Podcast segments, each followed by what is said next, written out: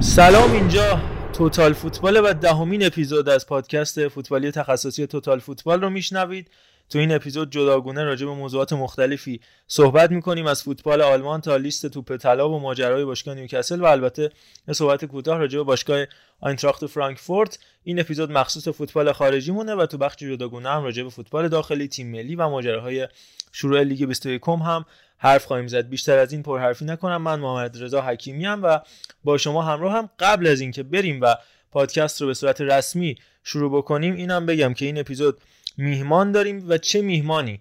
کسی که خودش پادکست داره یه پادکست فوق العاده جالب و پر مخاطب به نام آوتسایدرز کلی سابقه کار کردن در برنامه مختلف تلویزیونی من جمله فوتبال 120 و البته کار کردن توی فدراسیون بسکتبال ایران به عنوان روابط عمومی مدت ها و کلی داستان ها و خاطرات مختلف راجع به فوتبال و نویسندگی فوتبال و برنامه سازی سجاد بیات عزیز با ما هست که راجع به آلمان بایرن مونیخ و بوندسلیگا باهاش هم کلام میشیم. آقا سجاد سلام. خیلی خوش اومدید به توتال فوتبال. محمد جان سلام. من مخلصم و در خدمتتون هستم. سلام می‌کنم به همه شنونده های توتال فوتبال. ان که بحث خوبی داشته باشیم و خوش بگذره به همه. همین اول کار یه توضیح کوتاه راجع به آوتسایدرز هم میشه بدید پادکستی که شما خودتون تولیدش می‌کنین. قربان. آوتسایدرز در واقع چیز دیگه. می‌پردازیم به اسطوره ها و حالا لزوما هم اسطوره نیستن نه. می‌پردازیم به آدم هایی که مهم بودن یه روزهایی تو بس توی ورزش ایران و فراموش شدن یا اتفاقاتی که فراموش شدن یا جاهایی که حتی فراموش شدن. مثل مثلا چه می‌دونم اپیزود آخرمون کازم ساریخانی بوده که قهرمان جده آسیا بوده و فوت کرده و فراموش شده و خیلی آدم مهمی بوده. یا آدمای این شکلی که کمتر راجبشون توی مین استریم مدیا صحبت میشه رو میریم سراغشون.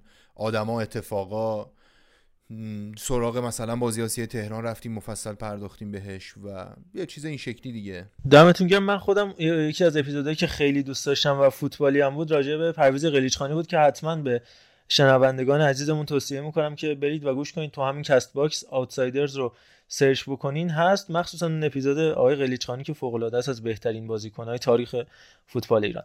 اما بریم سراغ بقیه بچه های سلام علیک کوتاهی هم داشته باشیم تا دیگه بیشتر از این وقت شما نگیریم. علی محمودی عزیز خوشحالم که این اپیزود با تو هستیم. بعد از اون با علی تالشی ارفان و سهیل عزیز هم همراه میشیم. سلام خدمت همه شنوندگان عزیز توتال فوتبال. جا داره که یه عرض سلامی هم با آقای بیات عزیز داشته باشیم. خیلی خوشحالیم که این اپیزود رو با بودن شما می‌تونیم پرپیمونتر از قبل داشته باشیم. آقا خیلی مخلصیم. ارفان جان. منم سلام عرض می‌کنم خدمت همه دوستان عزیز. خیلی ممنونم خدمت جناب بیات. ایشالله که اپیزود پرپیمون به قول علی و قوی بشه. مخلص. آقا من هر موقع این فامیلی جناب بیات رو میشنوم یادت اون آقای بیات در آقا ماشاءالله میفتم که از می‌خواست بره مالزی. امیدوارم که بالاخره مالزی رسیده باشه. خیلی خب علی رضا تالشی عزیزم هست و بعد از اون با سهیلم همراه میشه. من سلام عرض خدمت همه رفقامون. آی بیات که یعنی به قولی سجاد که لطف کردن این اپیزود مهمونمون هستن و امیدوارم که اپیزود خیلی خوبی داشته باشیم تو بحث فوتبال خارجیمون و خیلی مخلصم. آقا مخلصی من قبل از اینکه رضا بری سراغ بقیه بچه ها یه خواهشی دارم به من بگین سجاد به من میگین بیات. من اسم می‌کنم پیرم حس می‌کنم خیلی خیلی بزرگتر از شما سنی و حالا شاید از بعضیاتون دیگه چند سالی بزرگتر باشن ولی واقعا اسم کوچیک صدا کنین یه جوری. چش چش چش و سهیل جان شما بگو که بریم سراغ آلمان. سلام به همه عزیزان. آقا سجاد شما خیلی خوش آمدید. انشالله که صحبت خوبی میشه و استفاده می‌کنیم. بفرمایید. آقا مخلصی خیلی خب بدون هیچ مقدمه ای اول فقط من خودم به نوبه خودم و از طرف پادکستمون تبریک بگیم به تیم ملی کشتی فرنگی که تونستش کلی افتخار کسب بکنه و بهترین نتیجه تاریخ کشتی فرنگی رو توی رقابت های مسابقات جهانی به دست بیاره. به همین مناسبت و به افتخار آقایون گرایی و دیگر کشتیگیرای شیرازی که شاید هیچ وقت به حقشون نرسیدن و جاشون خالی بود و خالی خواهد بود در مسابقات جهانی کسایی که افکار درستی داشتن. بریم آهنگ جینگ جینگر رو بشنویم و بیایم.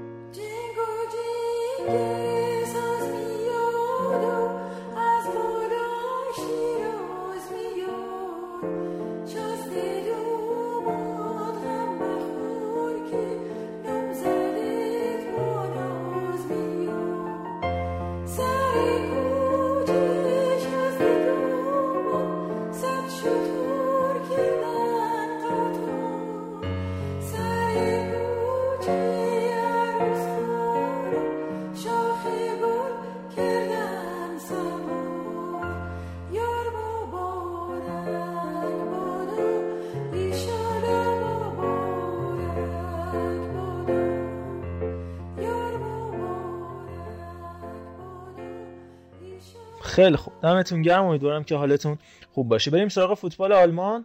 ما چند هفته بودش که می‌خواستیم راجع به فوتبال آلمان بایرن بوندسلیگا تیم ملی آلمان و حال و هوای آلمانی فوتبال صحبت بکنیم. اما نمی‌شد دیگه. انقدر لیگ برتر انگلستان لالیگا و حتی سری آ ماجراهای خاص خودش رو داشت. زمانم محدود بودش که دیگه نمی‌رسیدیم راجع به بایرن و تیمای آلمانی حالا دورتموند لایپزیگ و دیگر ماجراها صحبت بکنیم. این اپیزود با آقا سجاد جداگونه راجع به حرف می‌زنیم. ضمن اینکه پرونده کوتاه جداگونه راجع به آینتراخت فرانکفورت خواهیم داشت. بی مقدمه بریم سراغ بایرن. از حال و هوای این روزاش صحبت بکنیم. از رفتن فلیک و تأثیری که ناگلزمان روی بازی بایرن گذاشته تأثیری که وسط زمینشون اون دبل پیوت معروف کیمیش و گورتسکا دارن در ترکیب بایرن مونیخ و این تغییر تحولاتی که تو این چند وقت اخیر نوع بازی بایرن ایجاد شده بعد از رفتن فلیک و اومدن یولیان ناگلزمن سجاد جان بگو از حال هوای این روزهای بایرن و شرایطی که برای این تیم حاکم خب آقا من اول یه چیزی بگم. این کشتی رو که گفتی منم تبریک میگم. فقط نکته رو من تکمیل کنم که بهترین نتیجه تاریخمون از نظر مدالیه. چون ما یه بار قهرمان جهانم شدیم و فقط از نظر مدالی این بهترین نتیجهمونه. که دمشون گرم. من خودم چون آدم کشتی بینی هستم خیلی خوشحال شدم. بریم سراغ آلمان. البته بریم سراغ بایرن اول. فضا الان ما رضا اینجوریه که همه چی خوبه ولی انگار که هنوز تست نشده تیم و انگار که هنوز احتیاج هست که یه مقداری تحت فشار قرار بگیریم یه مقدار چالش داشته باشیم یه مقدار با مشکل مواجه بشیم. الان شبیه اون بچه پولدارایی هستیم که همه چی براشون فراهمه و خب اوکی موفق میشیم و مثلا چه می‌دونم ماشین می‌خریم خونه می‌خریم میریم دانشگاه اینا.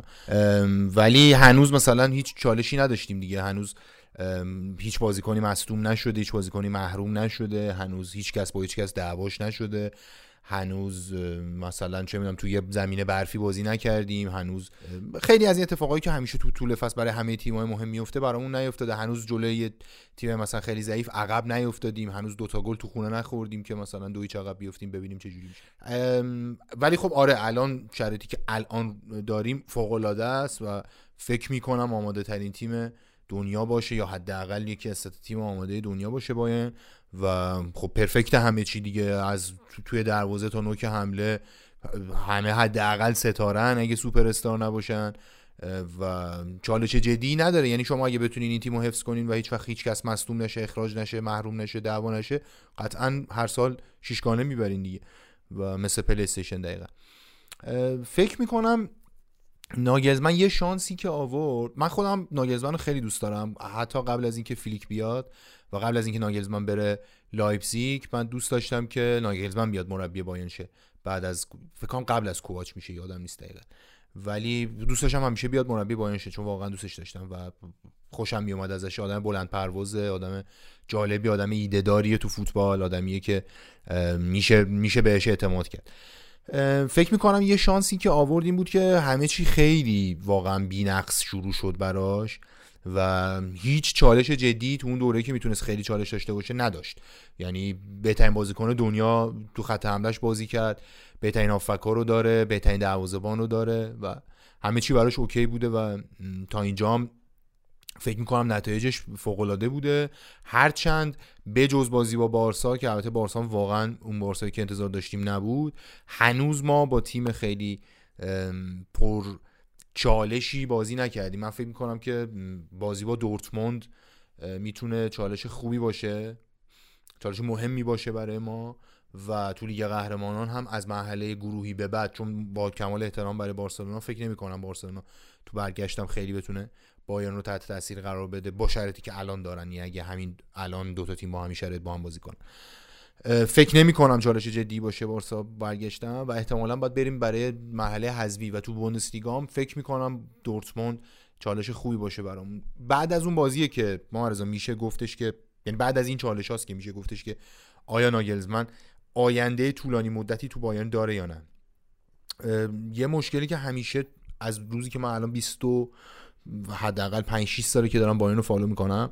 و فکر می‌کنم مشکلی که از اول داشته و وقتی به تاریخ نگاه می‌کنیم تو طول تاریخ داشته این بوده که آدمایی که بالای سر باشگاهن آدمای خیلی بزرگی و کار کردن با این آدما واقعا وحشتناک سخته. یعنی فقط دو نفر تو تاریخ باشگاه تونستن با این آدما هوینس و رومنیگه و دیگه بکن‌باوئر رو اینها کار کنن که یکیشون یوپ هاینکس بوده یکیشون اوتمار هیتسفلد بوده. فقط اینا بودن که واقعا تونستن با این آدما کار کنن. هر کسی رو نگاه می‌کنید از دهه 80 به این ور از دهه 90 به این ور هر کس رو نگاه می‌کنین با این آدما چالش جدی داشته از تراپاتونی از کلینزمن از آنجلوتی از گواردیولا دیگه از کوآچ از هر, هر کسی که تو این چند سال اومده با مربی با این بوده. و حالا بعضی وقتا مثلا چالشه مثل زمان مثلا تراپاتونی سر این بود که اینا معتقد بودن حتما باید بازیکن آلمانی بازی کنن. یا اینکه مثلا مثل زمان گواردیولا چالش سر این بود که اینا می‌گفتن که آقا مثلا فلان دکتر باید حتما دکتر تیم باشه. همیشه و واقعا هم نمیشه. ما رو حرف اینا حرف زد دیگه. طرف مثلا واقعا اولیوینسه چجوری می‌خواد رو حرفش حرف بزنه؟ یا الان رومنینگه است یا چند وقتی هست که اولیور کانه. این این یه ذره کار همه مربی ها رو سخت می‌کنه و به نظرم سخت میشه تصور کرد که یه آدمی بیشتر از پنج سال تو باین بتونه اصلا مربیگری بکنه تو اون سطح. ولی بعد از اون چالش هاست که میشه فکر کرد و میشه به این نتیجه رسید که آقا مثلا ناگزمن آیا پنج سال مربی با این میمونه یا نه. و من فکر می‌کنم از نظر فنی احتمال خیلی زیاد این توانایی رو داره. هرچند مطمئن نیستم ولی از نظر مدیریت رخکن و مدیریت سکوها مطمئن نیستم. یه نکته خیلی مهم امروز داشتم اتفاقا وقتی قرار با هم صحبت کنیم داشتم به فکر کردم که ما دو تا چالش داریم توی باین یکی اینکه لواندوفسکی احتمال خیلی زیاد نهایت تا 2023 برای باین بازی می‌کنه. حتی صحبت از این هست که تابستون سال دیگه بره. که حالا اینم می‌تونیم راجع بهش صحبت کنیم. ولی احتمال خیلی زیاد نهایتا تا 2023 بازی کنه. یعنی نهایتا دو تا تابستون دیگه. و نویر هم خودم حس می‌کنم که خیلی دیگه چیز نیست. یعنی خیلی از فوتبالش نمونده. و نمی‌دونم چرا این حس رو دارم ولی حس شخصی اینه که مثلا بعد جام جهانی بعدی احتمالا شاید از فوتبال خدافزی کنه. یا حداقل از فوتبال ملی خدافزی کنه که قطعا روی کارش تو باین تاثیر می‌ذاره. و یه یه چالش این شکلی باین داره با این دوتا بازیکن که آیندهشون چه خواهد شد. حالا سر داستان روبن و ریبری تا حدودی موفق بودیم. تا حدود مثلا سی چل درصد موفق بودیم. و سر داستان هومز و بواتنگ به نظرم خیلی موفق بودیم و الان زوجی که داریم با اوپامکانو و لوکاس هرناندز به مراتب بهتر از زوج قبلیه. و فکر می‌کنم که چالش این شکلی داریم. اگر بتونن هالند و جانشین لواندوفسکی کنن خب قطعا مشکلمون حل میشه. ولی تو دروازه واقعا چالش چالش جدیه. چون نمی‌بینم دروازه‌بانی که تو اون سطح بتونه کمک کنه. و واقعا ما یه فشار وحشتناکی رو تحمل خواهد کرد. هر گلری که بیاد و جانشین نویر بشه. همونطوری که خیلی از جانشینای الیور کان هم نابود شدن دیگه. یعنی حالا گلرهای خیلی خوبی هم نبودن. یعنی اونقدر واو نبودن ولی خب به حال نابود شدن چون تحت فشار خیلی زیادی بودن. فکر فکر کنم مثلا میشه اینجوری مقایسه کرد که همون بلایی که سر کلور نواس تور آل اومد دیگه. یعنی شما هر چقدر خوب باشین باز با نفر قبلی مقایسه میشین که استثنایی بوده. فکر می‌کنم این چالش ها چالش های جدی پیش روی بلند مدت ناگلزمنه. ولی در نهایت من ازش خوشم میاد و دوستش دارم تیمش فوق بازی می‌کنه. یه partnership خیلی خوب تو دفاع ایجاد کرده. گفتم بین لوکاس هرناندز و اوپامکانو. و لوکاس هرناندز واقعا همون بازیکنیه که من فکرشو می‌کردم. اس واقعا بی‌نظیره و به شدت underrated به نظرم وقتی صحبت از دفاعی برتر میشه دفاع وسط های برتر میشه. راجب هافک گفتی تو صحبتات که به نظرم واقعا ترکیب کیمیچ و گورتسکا ترکیب چی میگن؟ واقعا بی‌نقصه دیگه. یعنی اوج اوج یه ترکیب هافبکی که الان می‌تونید تو فوتبال ببینیم به نظرم همین جایه که همه چی دارن این دوتا بازیکن در کنار هم دیگه. جنگندگی پاس هوایی پاس زمینی توپگیری دیریبل تک به تک pressing نمی‌دونم پاس گل اضافه شدن تو حمله هر هر چیزی که آدم از دو تا هافبک وسط لازم داره رو این دوتا دارن. و من همیشه هم گفتم واقعا مهمترین بازیکن بایرن نه لواندوفسکی به نظر من نه نویر نه هیچ کس دیگه. مهمترین بازیکن بایرن به نظر من لئون گورتسکا و تو مدت اخیر هر بار که لئون گورتسکا خوب نبوده یا غایب بوده ما یه جای کارمون لنگیده. به نظر من مهمترین بازیکن بایرن لئون گورتسکا و مهمترین بازیکن آلمان فیلیکم می‌تونه لئون گورتسکا باشه که حالا اگه رسیدیم به صحبت کنیم می‌تونیم جای خودش راجبی صحبت کنیم. خیلی هم عالی و کامل دو تا نکته رو با هم مرور بکنیم. بعد شیفت بکنیم روی سیاست آره. نقل و انتقالاتی بایر مونیخ که خیلی ها بهش انتقاد دارن. همون ماجرای قدیمی و یه مقداری دیگه دست آره. که میگه آقا اینا تخلیه می‌کنن تیمای مختلف آلمانی و ولی از اون برم اون دیدگاهی هستش که میگن نه اگر که این اتفاق نیافته خب مثلا ماجرایی پیش میادش که برای سانی پیش اومده بودش رفتش منچستر سیتی حالا دوباره بعد برمیگرده. تا چقدر مثلا با این ماجرا موافقی و اینکه آیا حسن سال امیدیش شخص مناسبی است برای اینکه بخواد تغییر نسل رو انجام بده یا نه. با توجه جوانایی هم که بایرن داره. حالا از موسیالا و کریس ریچاردز یا حتی یه بازیکن فکر نیانزو بودش تو بایرن آره. هستش. بازیکن جوانشونه. نظرت در این باره چیه؟ ببین بین اولا که من هیچ مشکلی با اینکه تیم‌های بوندسلیگا رو تضیف کنیم ندارم. با کمال احترام برای تیم‌های بوندسلیگا. و چون من واقعا ضعف تیم‌های بوندسلیگا رو یه بخش خیلی جدیش رو مدیریت خود اون تیم‌ها می‌بینم. که حالا این فکر کنم بحث خیلی مفصلیه و به نظرم بقیه تیم‌های بوندسلیگا اون کاری که باید بکنن نمی‌کنن و بیشتر دارن بهونه میارن برای اینکه ضعف خودشون رو جبران کنن اوکی باین یه چیزی من کوتاه آره. بگم آره. میونه کلامتو مثلا همون داستانی که من می‌خوام تایید کنم ماجرای شالکه که این اتفاق براش افتاد دو سه تا بازیکنش مثل هوودس بله. مثل مصطفی یا مکس میر رفتن و تشی چی نشدن. ولی گورتسکا هم همون همشون هم مجانی رفتن. گورتسکا آره. ولی اومد بایرن و به کجا رسید؟ ببین یه نکته خیلی مهمه. ما اینه که شما وقتی موفق نشین نمی‌تونید بازیکناتون رو نگه دارین. ساده است. نه تو دورتموند نه تو منچستر یونایتد حتی. شما اگر نتونین موفق باشین نتونین ستاره جذب کنین آیندهتون درخشان نباشه. حتی اگه منچستر یونایتد هم باشین پول پوگبا هر تابستون میگه من می‌خوام برم. طبیعی هم هست. آقا می‌خواد بره یه جای موفق شه. چیز به نظر من این چیز ساده و واضحی. و همین اتفاق راجع به همه تیم‌های بوندسلیگا داره میفته و به نظرم دورتموند سرآمد این هاست به خاطر اینکه بازیکنهای خیلی جذابی می‌گیره و این بازیکنها بعد از یه مدتی که اونجا بازی می‌کنن و حالا پیشرفت می‌کنن بهتر میشن توی اون سیستم که واقعا سیستم بسیار خفنی دارن پیشرفت می‌کنن و بعد از یه مدت وقتی می‌بینن که خیلی فرصتی ندارن. ببین الان داریم راجع به این صحبت می‌کنیم که بازیکن‌ها تو 23 4 سالگی دارن قهرمان لیگ قهرمانان میشن به عنوان بازیکن اصلی دارن توپ طلا نامزد جدی میشن. یعنی الان بعد از این داستانی که حالا اوکی مثلا مسی و رونالدو و اینا بالاخره برن کنار نسل بعدی دیگه تو 22 سالگی توپ طلا می‌برن. همونطور که مسی تو فکر کنم 19 سالگی بود. و این بازیکن دیگه معطل نمیشن. واقعا دیگه معطل نمیشن. و الان با این وضعیت پولایی که داره توی لیگ برتر انگلیس و قبلا توی لالیگا هزینه می‌شد شما نمی‌تونید انتظار داشته باشین بازیکن بمونه. اصلا منطقی نیست. و خب اگر از ویو باین بخوایم نگاه کنیم خب چرا چرا من نباید یه بازیکن خوب جذب کنم؟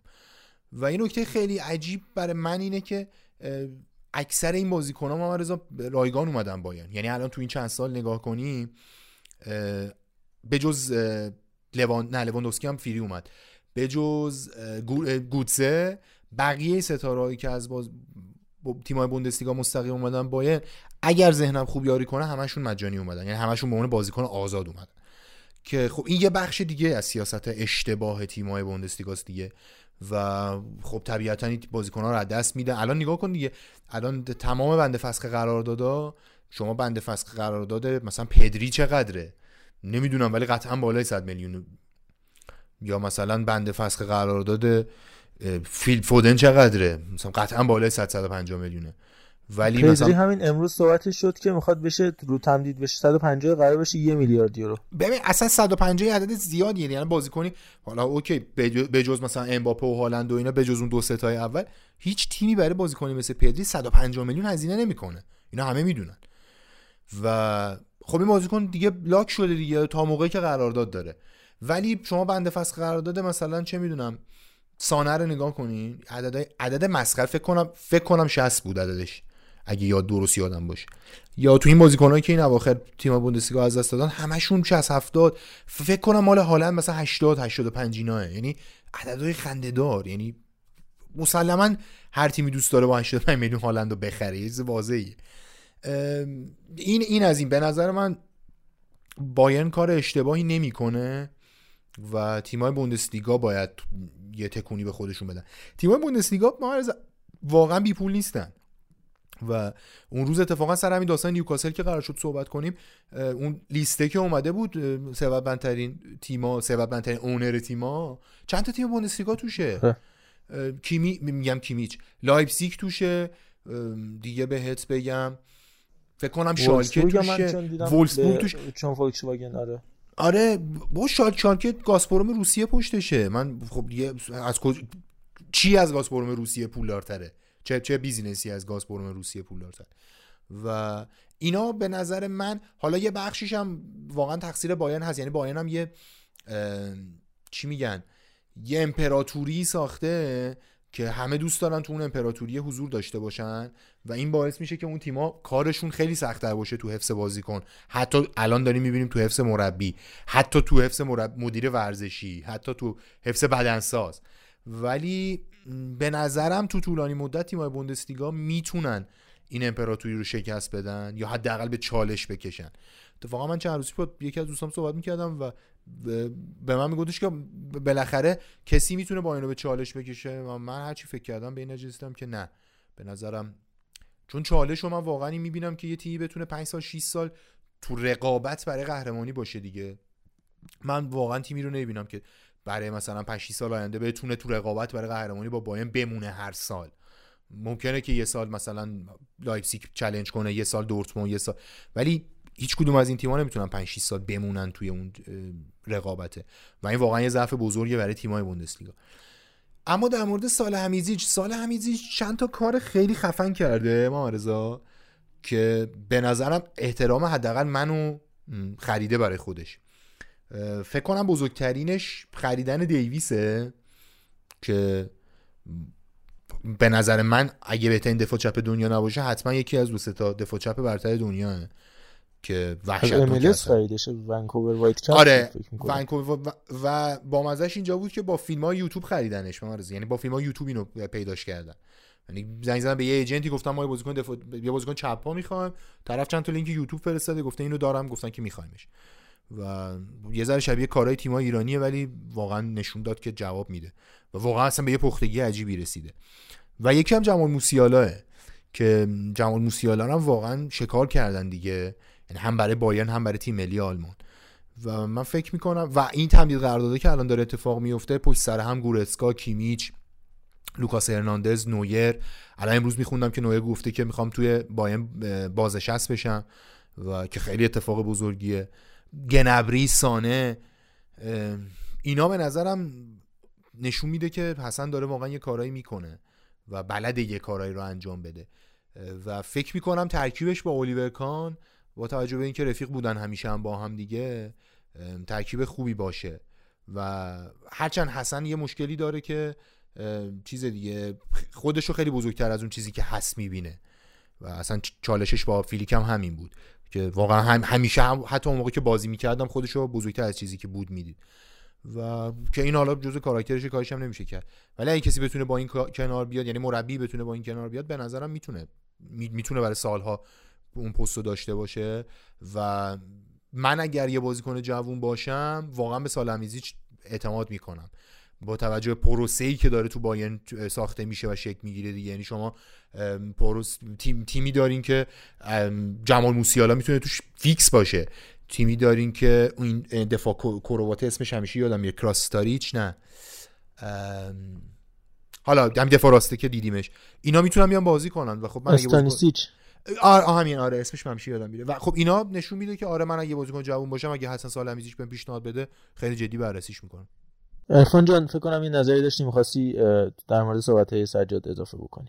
خیلی ممنونم. توضیحات کامل از همه جهات. فقط یکی دو تا بخش از صحبتاتون هم خواستم یه کامنتی بدم. اونجایی که گفتی که تیمایی که نتیجه نگیرن بازیکن ستارهاشون میرن و این طبیعیه کاملا. یه تیمی داریم که نتیجه می‌گیره ستارهاش میرن بازم.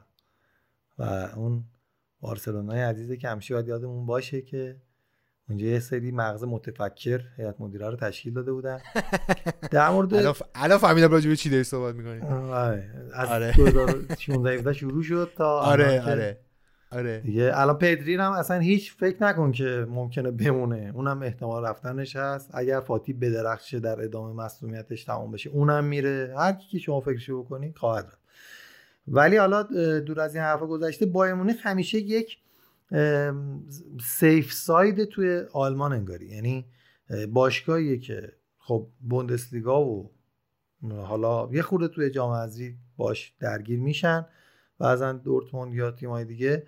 ولی همیشه تو safe side احساس می‌کنم بوندسلیگا براشون 15 تا بازی 16 تا بازی بازی های تقریبا دستگرمی دو تا تیم هم هستن که مثلا باشون میجنگه. حرف هست که یه خورده جدیتر باشن برای چمپیونز لیگ. خب بازیکن ها این فضا رو میپسندن دیگه. بعد به شدت سیستم بدنسازی دیدیم دیگه از نظر فیزیک بازیکن ها کاملا متفاوت اینو دارن.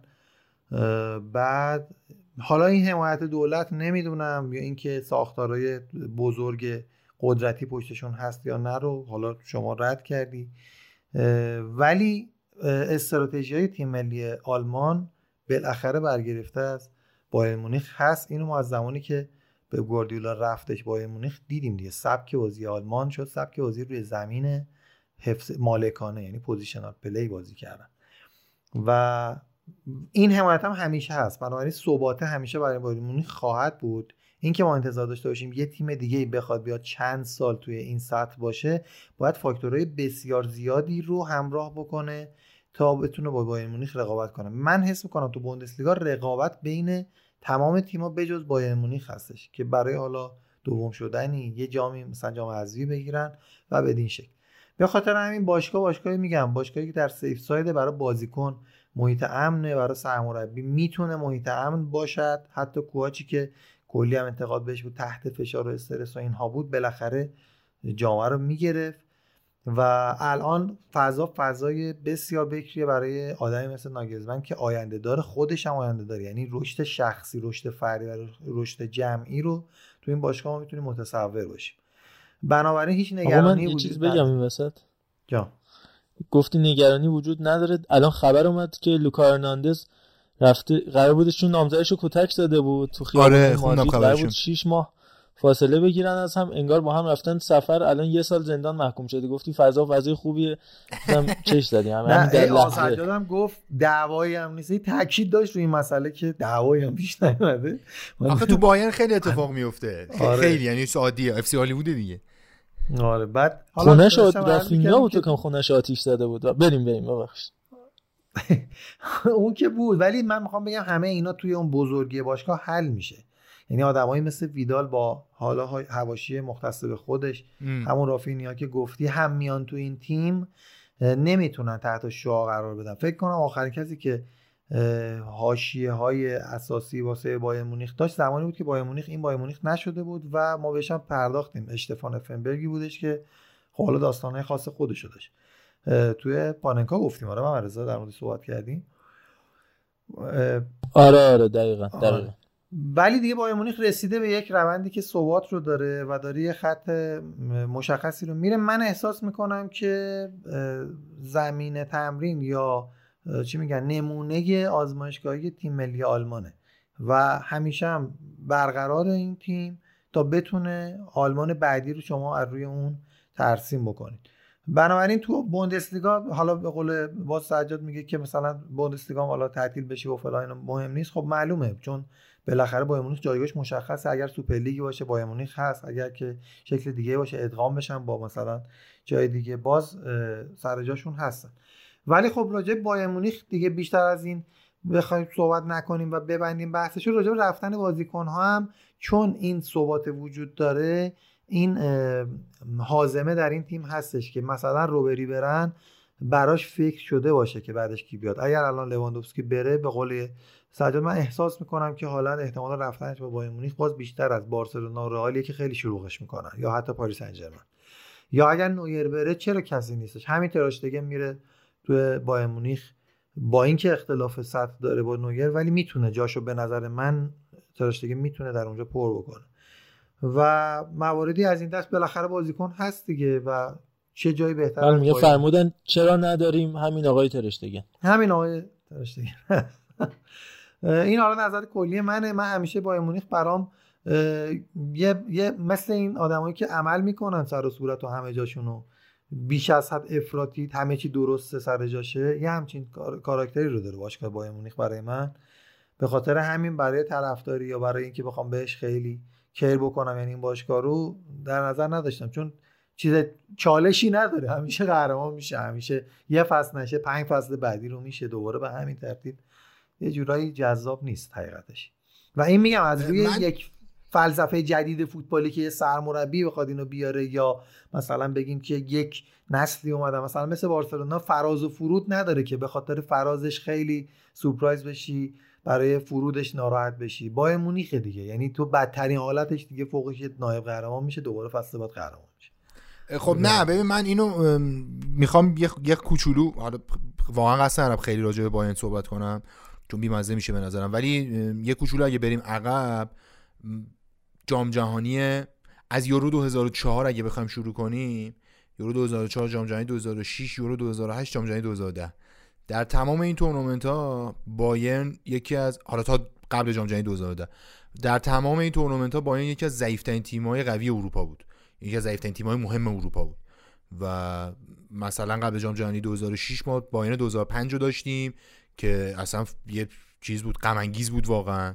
و حالا احتمالا نمی‌دونم چقدر یادتون میاد. یا مثلا 2007 که کریزمن اومد اصلا یه چیز فاجعه ای بود. حالا اینو محمد حتما یادشه که یه چهارتا به ما تو نیوکم زدن و برگشت یک یک شد که بله. سیدو کیتا گل زد برای بارسا و یه تیم اصلا واقعا فرای فاجعه بود تیمه و اون سالا واقعا سالای وحشتناکی بود برای ما. تا مثلا 2009 اینا حتی 2010 هم به نظر من درسته که تا فینالی قهرمان رفتیم ولی خیلی سال واوی نبود به نسبت الان و 2011 هم باز سال فاجعه ای بود که به اینتری باختیم که واقعا به نظرم پرسپولیس می بردش اونم در حالی که تو زمین تو جوزف ماتزا برده بودیم تو مونیخ هم جلو بودیم استاد فنخال حرکت زد و باختیم. و فکر می‌کنم یوپانکس بود که یه تکونی به تیم داد و یه در واقع مایندست تیمو تغییر داد. و الان تو اون تورنمنت ها که نگاه کنین 2004 2006 و 2008 اتفاقا بازیکنهای بایرنی خیلی خوب نیستن یا خیلی به تعداد زیاد نیستن. و این خب نشون میده که بقیه تیم ها یا مثلا یورو 92 یورو 96 اینا تو اون بازه زمانی از بعد جام جهانی 90 تا قبل جام جهانی 2010 به نظر من توی بازه زمانی تیم‌های بوندسلیگا واقعا خوب بودن و بازیکن خوب میساختن و موفق هم می‌شدن. اتفاقا قهرمانی با اینم که نگاه کنیم تو اون دوره حالا اینجوری که میگی مثلا اینجوری نیست که یه سال نایب قهرمان شه 5 سال قهرمان شه دوباره یه سال نایب خیلی بیشتر پخش بود. اصلا دقیقا همین دیگه. می‌خوام همین رو بگم. اون موقع بوندسلیگا رقابتی تر بود. حالا آره. ایرانی هم می‌رفتن جذابتر بود. یعنی احتمال قهرمان نشدن رو می‌تونستی بدی برای چالش جدیتر بود. آره من خیلی قبول دارم اینو. زمانی که هامبورگ مثلا میومد مدعی قهرمانی بود که الان نیست مثلا سقوط می‌کنه میره شما آره. چه اتفاقاتی افتاده؟ می‌خوام بگم تو این یک دهه اخیر دیگه با مونیخ انگاری که یه سیستمی پشتش هست که سه تا قول بوندسلیگا هامبورگ ورده برمن شالکه. سه تاشون بله. رفتن. بله بله. شب بخیر یه. نکته خیلی مهم اینه که من, من واقعا نمی‌دونم آیا دولت آلمان مثلا وزیر ورزش آلمان آیا با مونیخیه یا نه؟ من اینو نمی‌دونم واقعا. و جایی هم نخوندم که خیلی جدی کسی به این اعتراض داشته باشه که آقا مثلا وزیر ورزش با مونیخیه یا مثلا فلان نماینده مجلس آلمان با مونیخیه. مثل اینجا نیست واقعا. ولی به نظرم سیستمی که بایرن ساخته به اون چیزی که راجع به زمین تمرین گفتین خب واقعا واقعا یه نکته جدیه. واقعا یه نکته جدیه. و از اون به نظر من مهمتر باز تاکید می‌کنم روی یکی از حرفایی که تو بخش اول صحبتام گفتم. برنامه آینده است به نظر من. وقتی شما بازیکن می‌بینه که آقا شما در پیش روتون موفقیت احتمالش خیلی زیاده نه فقط تو آلمان. الان شما از 2010 به این ور رو نگاه کنید باین تقریبا هر سال تو نیمه نهایی لیگ قهرمانان بوده دیگه. با تقریب خوبی. و خب این, این, این یعنی این که من همیشه تو چشمم دیگه. این یعنی که من همیشه تو چشمم و شما چرا نباید دلتون بخواد بریم با این بازی ح- حتی سانه‌ای که تو منسیتی بازی می‌کرده. حتی مثلا لواندوفسکی که پیشنهاد جدی رئال داره اونم نه رئال الان رئالی که توش کریس رونالدو بازی می‌کرده توش بنزما بازی می‌کرده توش بیل بازی می‌کرده توش تونی کروس تو اوج بوده توش نمی‌دونم خیلی خیلی بازیکن‌های فوق‌العاده‌ای داشتن. سه تا قهرمانی لیگ قهرمانان پشت سر هم آوردن. ولی بازم شما بایرن رو ترجیح میدیم به خاطر اینکه احتمالاً برنامه‌شون قوی‌تره دیگه. من اینجوری میبینمش. و چیزی که راجع به بازیکن‌های جوون گفتم دیگه یعنی شما وقتی می‌بینین که بازیکن مثل دیویس میاد تو سال اولش فیکس بایرن مونیخ میشه شما اگه بازیکن جوون باشین حتما بایرن رو ترجیح میدین. وقتی می‌بینین که من می‌تونم فیکس بایرن شم می‌تونم برم فینال لیگ قهرمانان می‌تونم تو سال دوم فوتبالم قهرمان لیگ قهرمانان بشم. طبیعتا شما اون تیم رو ترجیح میدین یه وقتی می‌بینین بهترین پزشکا رو دارن وقتی می‌بینین که شما روبن رو میارین و تو طول یه دهه این آدمو تبدیلش می‌کنه به یکی از بهترین بازیکن‌های دنیا بازیکنی که همه می‌گفتن تموم شده. به خاطر چی؟ به خاطر اینکه مصدومیتش درمان شده. به خاطر لوکاس هرناندز لوکاس هرناندز همیشه مصدوم بود دیگه اولی که اومد بایرن ولی وقتی می‌بینین که تغییر می‌کنه و این آدم می‌تونه بازی کنه خب اینا همش تاثیر داره به نظر من ولی من واقعا همین شکر به کلامت خواهش جمع کنیم به خاطر همین رو میگم که انگاری که سیاست ها گره خورده با سیاست های ملی یعنی تیم ملی دارم میگم دیگه ما تقریبا تو دوازده سال اخیر حداقل 6 نفر از 11 نفر اه، ترکیب فیکس آلمان رو بله. ما در بایر مونیخ داشتیم همین الان این بازی که با مقدونیه. فکر کنم 4 تا بله،. بله، بله. نویر زوله کیمیچ و همین دبل پیوتی که اون وسط کورسکا و مولر بله. و یه نبری و سانه خب. هستن دیگه. الان توی بایر مونیخ هم دیگه. یعنی شما یه چیزی- ببینی فکر می‌کنی ترکیب بایرنه. یه چیز خیلی همین مهم اینه که تثبیت دیگه. تثبیت شده است. یعنی م... ببین یه چیز- سرمربی هم کار کمی دارن از نظر هماهنگی. یه چیز. خیلی مهم تو تیم ملی آلمان اینه که نظم در تمام بخش های ساختار تیم ملی آلمان حرف اولو می‌زنه. اینو یه چیز واضحیه. و اینا از بعد از دقیقا جام جهانی 2010 به این نتیجه رسیدن که یکی از راههایی که می‌تونن اون نظمی که دلشون می‌خواد رو ایجاد کنن اینه که ساختار تیم ملی در طول سال بحران اصلی تیم ملی آلمان تو جام جهانی 2010 این بود که بازیکنهای مهاجر زیاد بودن. به. نسبت تیم ملی آلمان مثلا. اوزیل اوزیل بود بواتنگ بود دیگه حالا خیلی خوب یادم نمیاد ولی این, این گندگان بود حتی گندگان نبود نه ببخشید خیلی. بود آره خدیرا بود خدیرا بود اینا اینا یه ذره چیز بود دیگه یه ذره اون چی میگن هارمونی رو نداشتن انسجام. رو هم میزن و اینا آره. بازیکن کلیدی های چه تیمایی بودن تیمای مثلا غیر بود. رئالی بودن دوتاشون نمی‌دونم آره اینا اون سال کی. قهرمان شد 2010 اسپانیا اسپانیایی دقیقا اسپانیایی بود که. مدل که آفرین 6 تا 7 تا بارسایی داشتش آره. دو ستای دیگه هم اکثرا حالا یا رئال بودن یکی دو تا هم حالا مثلا از این دیگه خب همین مدل رو اصلا صحبت همین بود دیگه که بله. پپ گواردیولا که رفتش با مونیخ همین مدل رو بردن اونجا پیاده کردن. کاملا موافقم سبک- سبک تیم آلمان عوض شد دیگه. و حالا از این سبک داره استفاده می‌کنه. یعنی اونو داره ادامه میده. چرا؟ چون مربیای چیز- سبک جدید مبت... فوتبال مبتنی بر مالکیت و پرس های سنگین رو ببین یه چیز. خیلی مهم یه چیز خیلی مهم اینه که م، اکوسیستم فوتبال آلمان یه اکوسیستم بسیار بسته ایه خیلی شبیه ایرانه. یعنی کارشناسا رسانه ها تماشاچی ها حتی مدیرای بیشتر تیم‌ها اینا آدمای بسیار بسته این بسیار بسته. یعنی خیلی شبیه فوتبال ایران. و در مقابل تغییر به شدت مقاومت می‌کنن. به شدت. الان بزرگترین مخالف شکستن قانون 5149 مدیرای تیمای آلمانی هن. در صورتی که اگر این قانون برداشته همون مدیرا بیشتری نفع می‌برن. بیشتری نفع می‌برن یعنی تیمشون یهو تبدیل میشه به بهترین تیمای دنیا دیگه. یا مالک عربی میاد اون تیم رو می‌خره یا مالک روسی میاد اون تیم رو می‌خره تیم بهترین تیم اروپا میشه. ولی خود اون آدما در مقابلش مقاومت می‌کنن چون اساسا در مقابل تغییر بسیار بسیار مقاومن. و این, این تو فوتبالشون خیلی جدیه. خیلی جدیه. و اینا وقتی جام جهانی 90 قهرمان شدن فکر می‌کردن که با همون سیستمی که دارن پیش میرن با همون در واقع نگرشی که دارن پیش میرن می‌تونن تا سالها موفق باشن.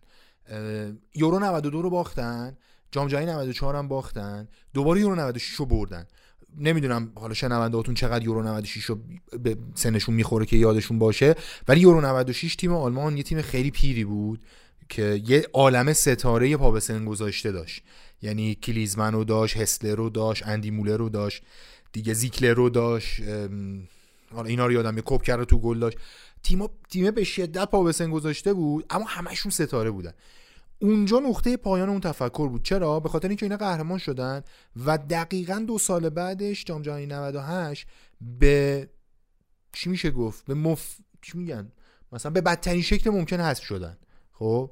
یعنی به کرواسی باختن سه یک و جوری هم باختن که مثلا می‌تونستن مثلا هفت یک ببازن. انقدر بد بود تیمش. چهارم شدن دیگه. و آره اصلا تیم تیم وحشتناک هست منظورم آره این بود که تو چیز باختن. و واقعا وحشتناک بود براشون دیگه.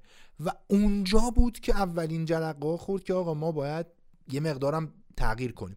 اما مسیر تغییر واقعا طولانی بود به خاطر اینکه میگم در تمام ارکان فوتبال آلمان اون مقاومت در مقابل تغییر وجود داره. و دقیقا همون چیزی که شما گفتین که وقتی گواردیولا وارد فوتبال آلمان شد خب گواردیولا رو اولی خیلی دوست داشت و فدراسیون فوتبال آلمان به شدت حمایت کرد از تصمیم بایر مونیخ. دقیقا به همین دلیل که گواردیولا مهره بود که می‌تونست اون تغییر رو نه تو بایرن تو فوتبال آلمان ایجاد کنه. اون جرأت رو بده به تیمای آلمانی که تغییر کنن. به بازیکنهای آلمانی که تغییر کنن به مدیرای آلمانی که تغییر کنن.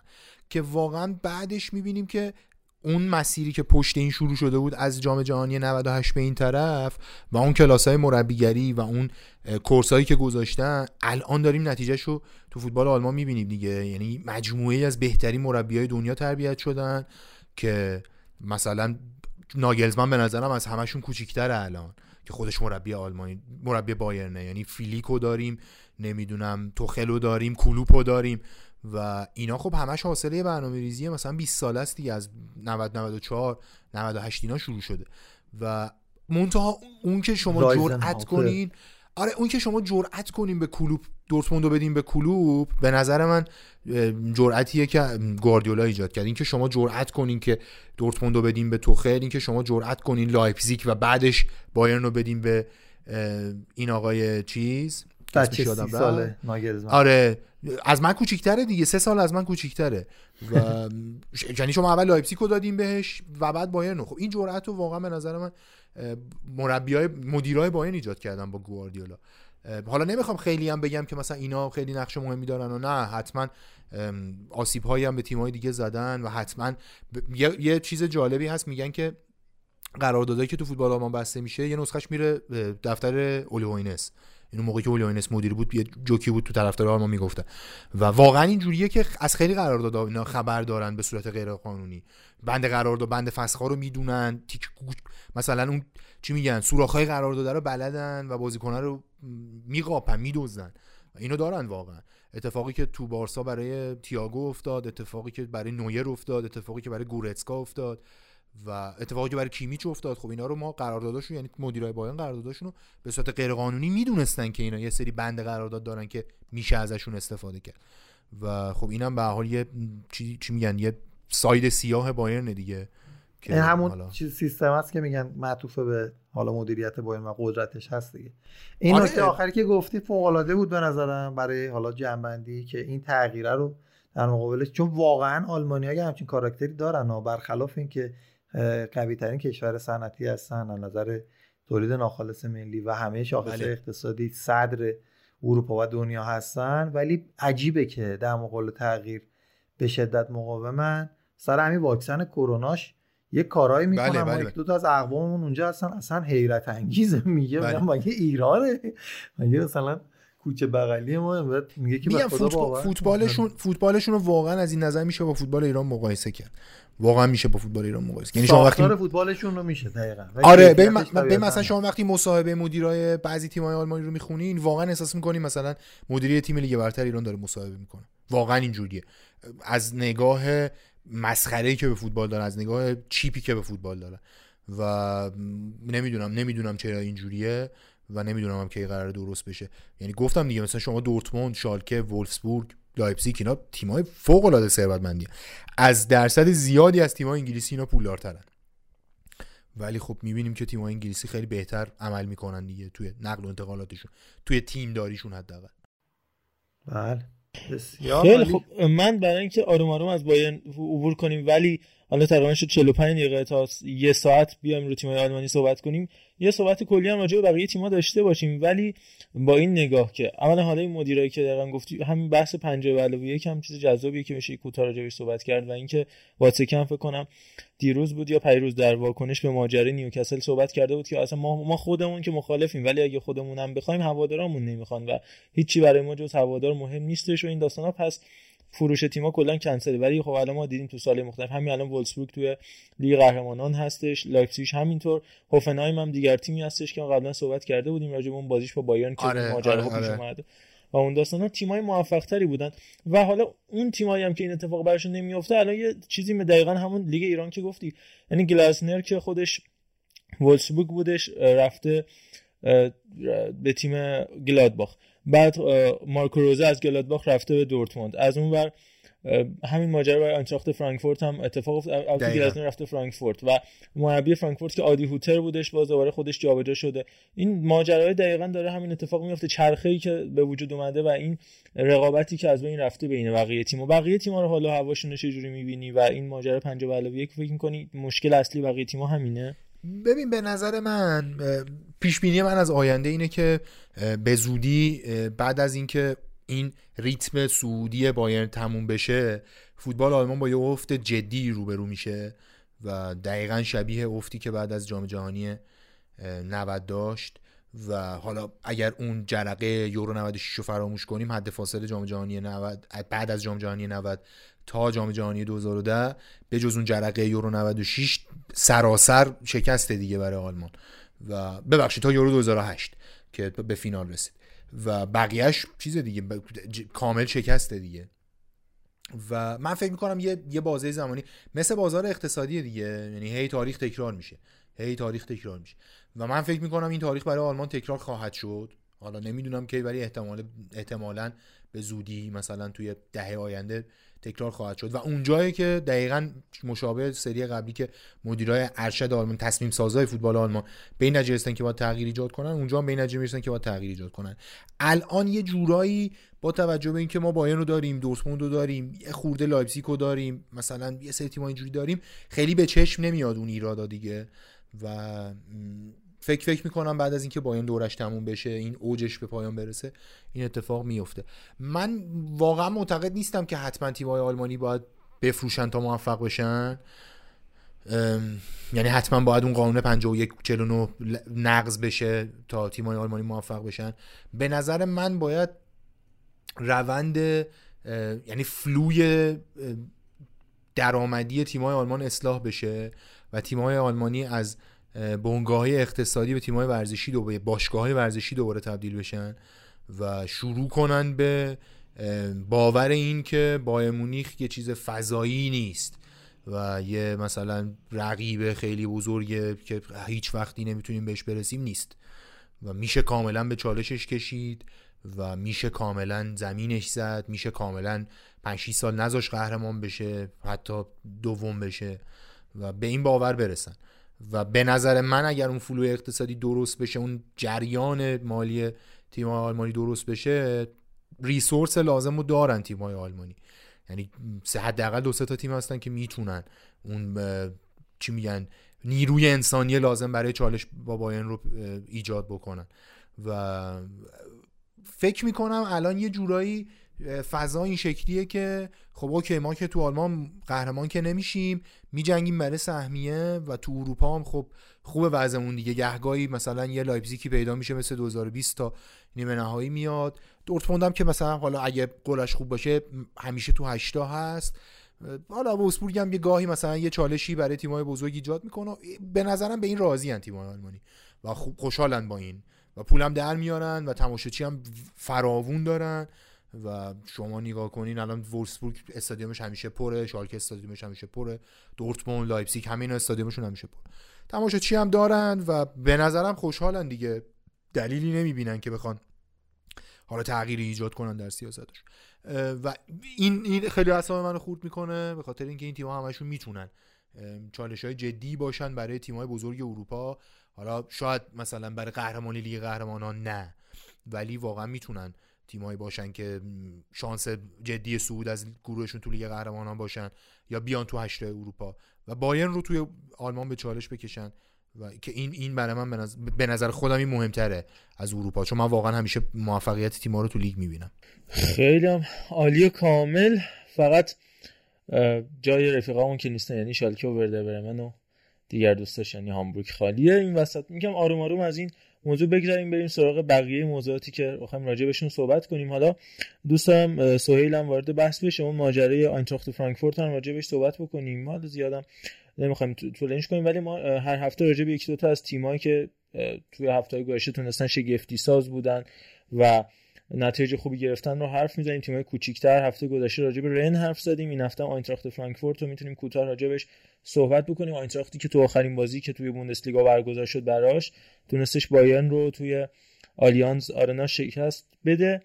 البته آخرین بازی آقای کوواچ هم با برد پنج گله فرانکفورت همراه بود. سهیل می‌تونی راجع به فرانکفورت اطلاعات کوتاه و کاربردی به ما بدی؟ حتما. قبل از اینکه در مورد فرانکفورت صحبت کنیم بهتره در مورد اون تفاوت دوتا لیگی که دارن صحبت کنیم. ما هفته پیش از رن صحبت کردیم. تیمی که خیلی تلنت پروره به اصطلاح بازیکنهای جوان رو جذب می‌کنه و سعی می‌کنه با فروختنشون هزینه ای رو به جیب بزنه و توی مارکت جهانی جایی برای خودش هرچند کوچیک دست و پا کنه. ولی همون جوری که حالا هم آقای فون هم آقای بیات گفتن توی آلمان این هزینه ها خیلی کمتر شکل می‌گیره یا اگه قرار به شکل گرفتنش هم باشه خیلی ارقام پایین تره چخ مثلا چه می‌دونم بهترین بازیکنی که فرانکفورت توی تاریخش گرفته شاید مثلا فیلیپ کوستیچ باشه که شما چقدر بوده مثلا یه عددی حالا یا مثلا آندره سیلوایی که 35 میلیون 3 میلیون خریدن ولی در عوض 35 میلیون فروختن. به همین خاطر گفتم این نکته رو بگیم بعد حالا اون چند تا نقل و انتقالی که خیلی تاثیرگذار بوده و این باشگاه رو به یه نحوی تکون داده. اشاره کنیم مثل اکثر باشگاه های اون دوره 1899 تأسیس شده. طی اون چی میگن؟ هیته اروپا اون قسمت از ایتالیا فرانسه و آلمان حتی اکثر باشگاهایی که می‌بینیم اون باره 1899 تا 1902 بخش زیادشون تأسیس شدن که فرانکفورت هم یکی از اوناه. و مالکش هم پیتر فیشره که اونایی که آلمان رو دنبال می‌کنن می‌دونن که تو کار مدیا و هیته های تلویزیون و پخش یه سری شبکه ها هستش که خیلی آدم شناخته شده توی آلمان.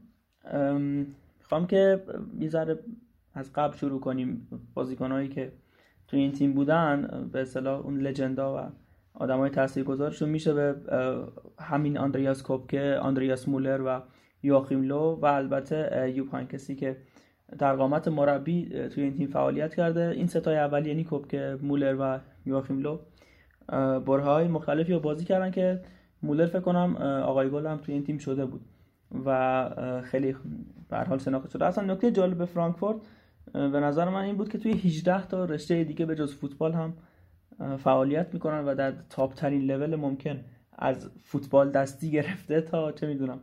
حالا باقی رشته ها خیلی پر پیمون هستن. گفتم که خیلی توی مارکت به اون صورت نمیان دست به خرید هنگفتی بزنن. اما برای اولین ارزم به حضورتون خریدشون بهتره از همین فصل گذشته شروع کنیم. بازیکن ما رو خریدن ینس پیتر هوگر رو فکر کنم. یه سال قرضی و دوازده میلیون. خریدنش بند اجباری هم داره. ولی خب از اون طرف خروجیشون آندرا سیلوا بود که 20 فکر کنم 33 میلیون یا 23 میلیون به لایپزیگ دادنش و لوکایوویچ هم که برگشت مادرید. یعنی اون بعد 12 میلیون خرج کردن. 33 میلیون آره. 12 میلیون رو که خرج کردن سری با 33 نه استاد آله رو هم 45 میلیون انداختن به آره وست هم. حالا به اونم می‌رسیم آره. هالری که فکر کنم کل ثمرش رو به همون قیچی زیباش بود. برگردیم به یه فصل قبلش حالا آندره سیلوا رو با 3.5 میلیون از میلان خریدن ولی خب دیدیم که اینجا 33 میلیون فروختن. می‌بینیم که چقدر به فاینانشال و این مسائل مالی اعتقاد دارن. همون فصلی که سیلوا رو خریدن با 3.5 میلیون باستوس رو به کلوب بروخی بلژیک فروختن با 3 میلیون. یعنی قشنگ جایگزینش هم. ببین یه بازیکن 21 دو ساله رو به جای یه بازیکن 30 ساله با همون قیمت. میارن که خیلی چیز عجیب غریبیه. کوین ترپی که اتفاقا همین هفته مقابل بایر مونیخ چقدر خوب بازی کرد. یه double save خیلی خوبم مقابل لواندوفسکی داشت و به نظر من بهترین save هفته هم بود توی بوندسلیگا. با 7 میلیون از پاریس سن اومد. ولی فیلیپ کوستیچی که اتفاقا دو سه هفته پیشم با خودت صحبت می‌کردیم اون انتقال خیلی عجیب غریبی که به سری آ داشت و منتفی شد با 6 میلیون از هامبورگ اومد. و می‌بینیم که اصلا عددها یه چیز خیلی عجیب غریبیه. 4 میلیون 3 میلیون. ولی در عوض خب فروش ها رو می‌بینیم. 50 میلیون مثلا سباستیان آلری که الان فکر کنم چیز باشه دیگه آژاکس باشه اگه درست بگم. یا مثلا مارتین هینترهگر الان کاپیتان تیم فرانکفورت آزاد اومده به این تیم. و قبلترش هم که بازیکن خیلی دوست داشتنی تری سفرویچ با فکر کنم قراردادی آزاد اکثرا اینجوریه توی این تیمای آلبانی که سعی می‌کنن عددهای خیلی خیلی پایین ولی خب در عوض با بازدهی بالا چه به لحاظ مالی و چه به لحاظ اون افیشنسی که بازیکن داره. و به قبلتر هم که حالا یه سری بزنیم شاید مهمترین نقل و انتقالی که داشتن جرمن جینسه که همین هر هفته هم میبینیمش توی Match of the Day صحبت می‌کنه. از لورکوزن یه سال اومد و دوباره برگشت به همون تیم. چیز خاصی دیگه نداره که بخوام خیلی روش صحبت کنم و کلا تیمیه که یه دونه قهرمانی لیگ داره و گربه سیاه بایر مونیخ هم هست کنم. دو تا قهرمانی توی جام حذفی داره که یکیش مقابل بایر مونیخ بود. یه سالم همین چند سال یکی دو سال پیش با کواچ شکستشون داد. همون باعث شد اصلا بیاد بایرن دیگه. بله اصلا آنترویچ زد. گل گل بایرن خالی بود. اومد هد بزنه نویر. همونو برداشت رفت دروازه خالی و زد و همونو کوچ اومد تو زمین و از همون زمین هم رفت به آلیانز آرنا من راجع به شرایط کنونی فرانکفورت هم و بازیکن‌های حال حاضرشون یک دو تا توضیح بدم کوتاه و بعد بریم سراغ مسئله توپ طلا هم صحبت بکنیم. راجع مارتین اینتراگر گفتی به نظر من بهترین بازیکن حال حاضر این تیم سالیان سال تو این تیم کاپیتانشون محسوب میشه و معمولا گلم می‌زنه تو بازی مهم. با ضربات سر معمولا گله خوبی می‌زنه. از کوین ترپ صحبت کردی. یه مارکو روس هم داشتن قبلا که سرطان گرفت و تو بازی پلی‌آف بوندسلیگا که خیلی هم مهم بود براشون. شب قبلش خبر سرطانش اومد. کاپیتان اون زمان فرانکفورت 4 5 سال پیش بودش. و بعد دیگه خدا رو شکر بهبود پیدا که تو اون بازی گل به خودی زد ولی تیمشون موند و البته باید به دو تا بازیکن ژاپنیشون هم اشاره بکنیم. داچی کامادا و ماکوتو آسبه که تو همون بازی سه گله ایران و ژاپن که خیلی هم هنوز جاش درد می‌کنه. نقش مهم ایفا کن کاپیتان تیم ملی بلژیک بوده تیم ملی ژاپن بوده سالها. حاسبه و گونسالو پاسینس هم از بازیکنای بسیار خوبشون که سال گذشته تونست خیلی خوب براشون بدرخشه. سهیل جان نکته آخر اضافه ما رضا ببخشید. من قبل از که سوال نکته آخر بگه گفت آینتراخت صحبت کردیم. جا داره که از چا چابوم کون هم صحبت بکنیم و, و حتی چادوری و حتی چادوری این چا... چابوم چیز دیگه احتمالاً مهمترین احتمالاً بهترین بازیکن تاریخ آسیا که برای آینتراخت بازی می‌کرد سالها. و توی اون سالی که توی جام در جام جامداران درخشیدن هم بهترین بازیکنشون بود یا جام یوفا یادم نیست. بهترین بازیکنشون بود و خیلی بازیکن خفنی بود خیلی مهاجم خفنی بوده و اونایی که به تاریخ فوتبال علاقه دارن برن و راجع به آقای چابوم بخونن که آدم عجیب بوده. و یادم نیست یا... آره بابای چادریه و چادری هم یادش بخیر دیگه. همین. آره حالا که آقا محمد آسیایی رو گفت. من می‌خواستم همینو بگم ولی برای اینکه این وقتی که بهم داده شد حیف و میل نشه دو تا نکته رو بگیم جایگزینش کنیم که همینجوری بی نصیبم نمونه. یکیش این که فکر کنم در کنار استادیوم شالکه جز اون استادیوماییه که والد استادیوم که مسقف میشه و به آشیانه عقاب ها معروفه و دومیش هم این که تنها قهرمانی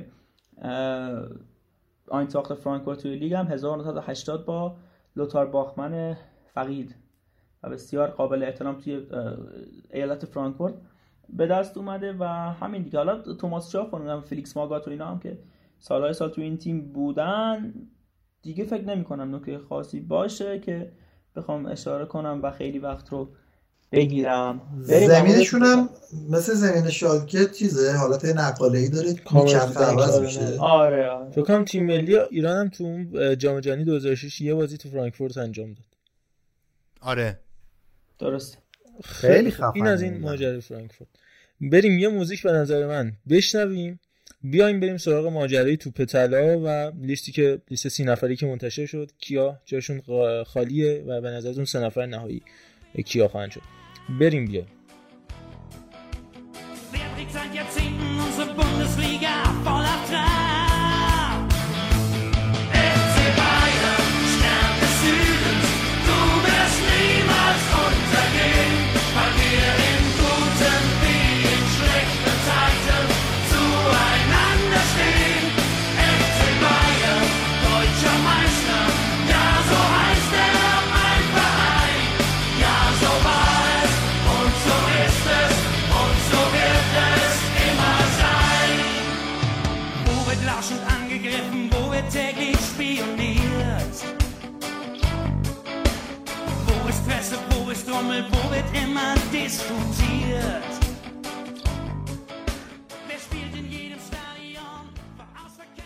خیلی خب لیست توپ طلا هم این هفته منتشر شد لیست سی نفره که در اومد. خیلی به اسم بعضی از بازیکنهای داخلش مثل سیمون کیایر مثلا اعتراض داشتن یا حتی میسن ماونت یا حالا به شوخی می‌گفتن سیمون کیایر به خاطر نجات جون اریکسن و دلداری دادن به همسر آقای اریکسن تو این لیست جای گرفته و این مسائل.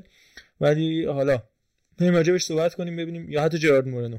ببینیم جای کی خالیه کی اینجا زیادیه. سه نفر آخر کیو میشن جایزه کوپا رو کی می‌بره جایزه یاشین رو کی می‌بره به نظر بچه ها و اینکه اینم من خودم بگم این لیست سی نفر باید پر شه دیال نهایت یکی دو نفر می‌تونستن اضافه بشن.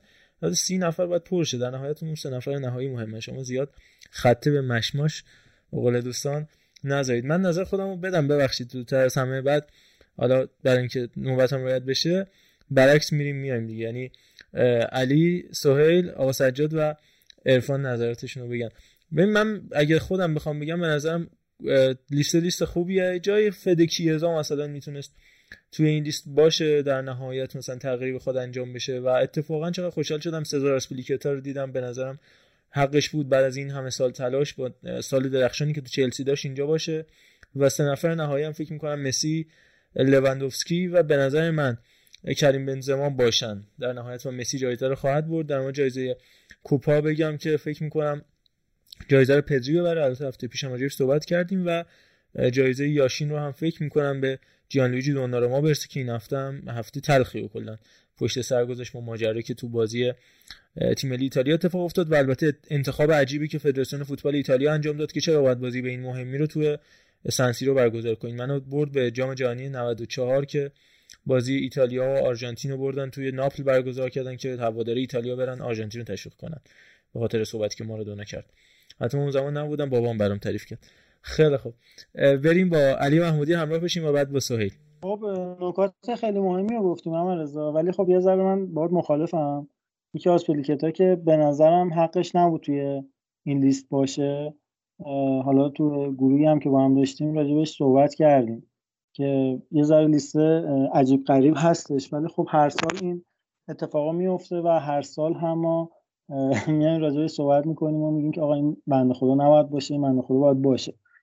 ولی خب به نظر من حتی از آسپیلکت ها عجیب تر خب خودشون هم اشاره کردین خود وجود آقای کیایر بود که می‌تونست جاش توی این لیست نباشه و نفرات دیگه بودن که جایشون رو بخوان توی این لیست بگیرن. به نظر من هم سه نفر نهایی حالا برخلاف چیزی که تو گفتی در واقع میخه آخر روی تو تابوت در واقع دبل مسی و رونالدو امسال زده میشه و شاید سال آخری باشه که این دوتا رو توی سه نفر اصلی می‌بینیم در کنار لواندوفسکی. ولی واقعا مشخص نیست که کدوم یکی از اینها امسال توپ طلا رو می‌بره. ولی خب خیلی به نظر بعیده که مسی امسال جایزه رو ببره. چرا نباید سیمون کیر باشه؟ به نظر من یه ذره دارین تحت تاثیر اسمها صحبت می‌کنی. چرا طرف به نیمه نهایی یورو رسیده؟ تیمش توی سری آ فوق العاده بوده. نایب قهرمان شده با اختلاف خیلی کم و چه عملکرد دفاعی بسیار درجه یکی. و از وقتی که هم به این تیم با مبلغ خیلی کمی اومده بیشترین تاثیرگذاری رو داشته و صد البته اینکه در بین مدافعان لیگ ایتالیا در کنار فیکای توموری اصلا فکر کنم یه بار دو بار دریب خورده. یعنی یه آمار عجیب غریبی. این آمار رو اگه چه مثل همون زل گل توموری من مثال بزنم قشنگ. اون گل توموری از پرشش از خود سی آر بیشتر بود. اصلا کسی بهش توجه نکرد. ولی مثلا تا یه آدم یه ذره معروف یا نمی‌دونم حالا تحت رسانه میاد همچین کاری انجام میده هم میگن وا این دیگه از این سیاره دیگه اومده. یه ذره به نظرم اجحافه. سایمون کیار فوق العاده بود بی‌نظیر بود امسال و تاثیرش رو اونایی که واقعا سری آدم بال می‌کنن قشنگ متوجه شدن. حتی یوونتوسیا یا اینتریایی که خیلی دوست ندارن این جور صحبت ها رو. و در مورد آسپیلیکوتا هم یه صحبتی به نظر من بازم اینجا داریم اجحاف می‌کنیم. چرا؟ چون طرف قهرمان یو شده. یکی از بی‌نظیرترین عملکردها رو توی تیم توخل داشته و بیشترین دقایق بازی هم داشته بدون اشتباه. ما اصلا رودیگر داریم خب فیکسه. ولی خیلی عملکردش مثلا به چشم نمیاد و خیلی هم قابل اتکا نیست. ولی سمت راست خط دفاعی چلسی با حضور آسپیلیکوتا واقعا عالیه. چه توی حمله که حالا اضافه میشه و توپا رو میفرسته و چه توی دفاع که واقعا عجیب غریب دفاع می‌کنه. یه ذره من احساس می‌کنم ما عادت کردیم به اینکه اون بازیکنی که مدیای بیشتری داره رو ببریم بالاتر. در مورد جایزه کوپا هم پدری خب احتمالا می‌بره ولی جود بلینگام هم با توجه به عملکرد خوبی که توی دورتموند داشت و به فینال یورو رسید. شانس داره و البته بقیه ولی فکر می‌کنم که ببره آقای پدری و در مورد جایزه یاشین هم ذخیره آقای کرلو نواس فکر کنم جایزه رو خواهد برد و نظری در مورد جایزه یاشین کلا ندارم و ربطی هم به من نداره که بخوام صحبت کنم. من فکر می‌کنم که علی تالشی هم حضور داشت و اگه نظرش هم بشنویم خوب میشه. ببین راجب توپ طلا بچه ها نکات جالبی رو گفتن و تقریبا میشه گفت این لیست چیزی بود که خب انتظار می‌رفت و واقعا تقریبا میشه گفتش که سه نفرشون فقط مهمن که شانس اول دریافت توپ طلا لیونل مسی لواندوفسکی و جورجینیو. من به شخص جورجینیو رو یه جورایی میشه گفت جلوتر از اینا می‌دونم. باز حتی نسبت به لواندوفسکی بیشتر. حالا مسی خورده کمتر چون مسی به حال کوپا ریو گرفته. 38 گل زده 14 تا پاس گل داده کوپا آمریکا رو گرفته. بالاخره جام گرفت آرژانتین. واقعا یه جوری لواندوفسکی کاری رو کرد که همیشه می‌کرد و همون پارسال باید توپ طلا رو بهش می‌دادن و شاید امسال به خاطر برگزار نشدن همون سال گذشته بیان توپ طلا رو بهش بدن. اما روی این سه نفر میچرخه داستان. من خودم دوست دارم جورجینیو بگیرم. یعنی حتی با اینکه علاقه به مسی دارم اسم جورجینیو واقعا عملکردش خوب بوده. حالا اون پنالتی که خراب کردن از نگیریم. واقعا یکی از ارکان مهم ایتالیا و چلسی بوده و عملکرد فوق العاده ای داشتن خیلی خوب بوده. هم تو بود دفاعی برای چلسی و ایتالیا هم تو بود هجومی برای ایتالیا و چلسی. ولی خب احساس می‌کنم که این توپ طلا به مسی می‌رسه و چیزیه که حداقل رسانه و مدیا در به صحبت می‌کنه و حالا نمی‌دونیم پیشبینی فشار این خودش داستانه ولی خب هر سه تا بازیکن قطعا این صلاحیت رو دارن من خیلی دوست ندارم راجع به این جوایز و اینا صحبت بکنم. خیلی سنسی نداره برای من. من خیلی نمیپسندم. معمولا نظر خاصی ندارم.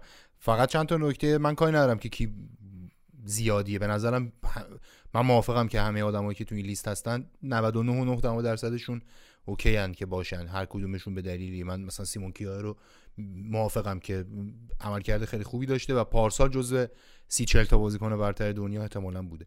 من فقط سه تا بازیکنن که واقعا قلبم میشکنه وقتی برخورد سایرین رو باهاشون می‌بینم که یکیشون تو ماسمولره یکیشون لئون گورتسکا یکیشون جاشوا کیمیچه که این سه نفر واقعا نحوه برخورد سایر هواداران فوتبال با اینا قلب منو میشکنه و احساس می‌کنم که من یا من دارم یه جوری فوتبال می‌بینم یا بقیه احتمالا دارن یه جوری فوتبال می‌بینن. به نظر من اگر جورجینیو اگر کانته جزو مثلا 5 تا 10 تا بازیکن برتر دنیا گورتسکا و کیمیچ حتما بهترین بازیکن دنیا چون واقعا واقعا فوق العاده و مولر هم که به نظرم راجبی صحبت نکنیم خیلی بهتره با توجه به عمل کردی که داره و واقعا هر سال داره بهتر بازی می‌کنه چون یکی دو سال اخیر. من فکر می‌کنم این سه نفر چیز بودن دیده نشدن آندر پریشیت بودن و خیلی راجع به لیست نظری ندارم. خیلی هم برام مهم نیست که کی می‌بره جایزه رو و فقط امیدوارم که دوناروما جایزه یاشین رو نبره به خاطر اینکه به نظرم آسیبزاه بازیکنی در این سطح چنین جوایزی رو ببره مثل جایزه که تو یورو برد و من نمیپسندم که این بازیکن جوایز فردی ببره چون به نظرم به شدت اوورریتده و به نظرم به شدت بیش از چیزی که داره ارائه میده داره تحویل گرفته میشه و اتفاقا بسیار ناراحت شدم این داستان اخیرش رو دیدم تو تیم ملی چون باعث میشه که آدمو یادشون بره که دوناروما چه گلر بدیه و همه به حق باهاش همدردی کنن و بحث فنی زیر اون قضیه قرار بگیره. واقعا هرچند منم واقعا محکوم می‌کنم اون اتفاقی که افتاد و حالا به حال. ولی واقعا امیدوارم که دوناروما نبره. هر کسی جایزه یاشینو می‌بره فقط دوناروما نبره. و جایزه اون بهترین بازیکن جوونم باز اینجا به نظرم جود بلینگهام دیده نشد. بلینگهام نیست البته فکر کنم. بلینگامه جود بلینگهام دیده نشد و آنفوس دیویس دیگه مثل همیشه. و فکر می‌کنم که اینجا بازم این دوتا بازیکن کم دیده شدن و فکر می‌کنم که بیشتر من خودم نظر شخصی اینه که حالا بخوام یه ذره رو منبر برم نظر شخصی اینه که واقعا باید از این جوایز بگذریم عبور کنیم از این جوایز و بریم سراغ فوتبال واقعی. چون همه می‌دونن که مسی و رونالدو تو این سالها بهترین بازیکنهای دنیا بودن اما می‌تونیم سالهای زیادی رو بگیم که حقشون نبوده وقتی جایزه رو بردن. در نتیجه یه, یه جوریه دیگه. یعنی معلوم نیست که جایزه رو ما چرا میدیم. مثلا توپ طلا رو چرا میدیم و به کی میدیم با چه معیاری میدیم. معیار هر سال عوض میشه. سر همین من حس می‌کنم که بگذریم دیگه. خیلی حالی این حالی که از دنیا ما گرفتید واقعا زیبا بود. من قبل از اینکه سهیلی نکته بگم من راجع به کیر فقط یه چیزی اضافه بکنم. کیر تا همین یکی دو سال پیش بازیکن ذخیره فنرباچه بودش و رفت آره،, آره، آتالانتا و نخواستنش و بعد به اینجا رسید. این این خیلی قابل تقدیر به نظر من یه چیزی بگم ببخشید من قبل از اینکه پاس بدیم من یه چیزی بگم. فقط و فقط به خاطر حرکتی که توی یورو کرد هم شایسته این که توی سی تا بازیکن برتر دنیا باشه هست به نظر من. یعنی اگر قرار باشه که این لیست رو لیستی در نظر بگیریم که همه طرفدارای فوتبال میبیننش و بازیکن‌ها رو تو مثلا می‌شناسن میرن سرچ می‌کنن راجبشون می‌خونن و اون بازیکن یه ذره میاد بالا توی media تو mainstream media. اگر این لیست رو این در نظر بگیریم سیمون کیایر فقط به خاطر کاری که تو یورو کرد هم شایسته این که بیشتر دیده بشه هست واقعا. کاملا درسته. و در ادامه همین صحبت چی میگن؟ ماجرای بعد بازی هم خیلی تاثیرگذار بود و اون داستانی که با خانم کریستیان اریکسن هم داشت واقعا الهام بخش بود. من سه تا نکته در قالب یه جمله میگم و بسپارم با آقا عرفان. اول اینکه یه سناریویی هست من تایید یا تکذیبش نمی‌کنم ولی میگن که حالا فیفا و ارگان های مثل فیفا و یوفا میل دارن جایزه رو کسی ببره که به لحاظ درآمدزایی و اسپانسرشیپ براشون منفعت داشته باشه. نمونه بارزش هم توی سالی که وسلی استایدر رسید به سگانه آره سگانه و فینال جام جهانی ندادن بهش دادن لیونل مسی و از اونورم 2013 بود فکر کنم که ریبری ترکون رو ولی دادن به رونالدو. یه سناریوی دارکی حالا اینجوری خیلی مطرح میشه من تایید یا تکذیب شد گردن نمی‌گیرم و یک چیزی هم می‌خواستم در مورد این جایزه بگم که رابرت لواندوفسکی با بردن شیشگانه واقعا این وسط خیلی اجهاب شد در موردش مظلوم واقع شد همه چی رو به دست آورد ولی جایزش رو ندادن و حالا یک فصل بعد اصلا چرا باید جایزش رو ندادن؟ مگه بازی ها برگزار نشد؟ نمی‌دونم اینو. برای بازیکن بزرگی مثل لواندوفسکی خیلی جای تاسف داره و واقعا درست نیست به نظرم. این تنها کسی که کرونا رو دور زد ابی بود این وسط وگرنه همه از کرونا متضرر شدن. لواندوفسکی هم یکیش. بریم ارفان ارزم به خدمتتون که به نظر من لیست اتفاقا لیست قابل دفاعیه چون برای هر کسی دلیلی پیدا می‌کنی که حالا باشه تو این لیست. حالا باز اینکه کسای دیگه نیستن خب سی تاست دیگه. یعنی یکی رو بذاری تو یکی می‌زنه بیرون. منم خودم حالا توی این سه ماه اخیر کیزا می‌تونست باشه به نظرم توی لیسته ولی خب گیر دادن بی خودیه در کل. اما اینکه این جایزه فردیه ما همش هم الزام داریم که ربطش بدیم به افتخارات تیم یا اینها. اینجا اون جایی میشه که بحث یعنی میشه محل مناقشه.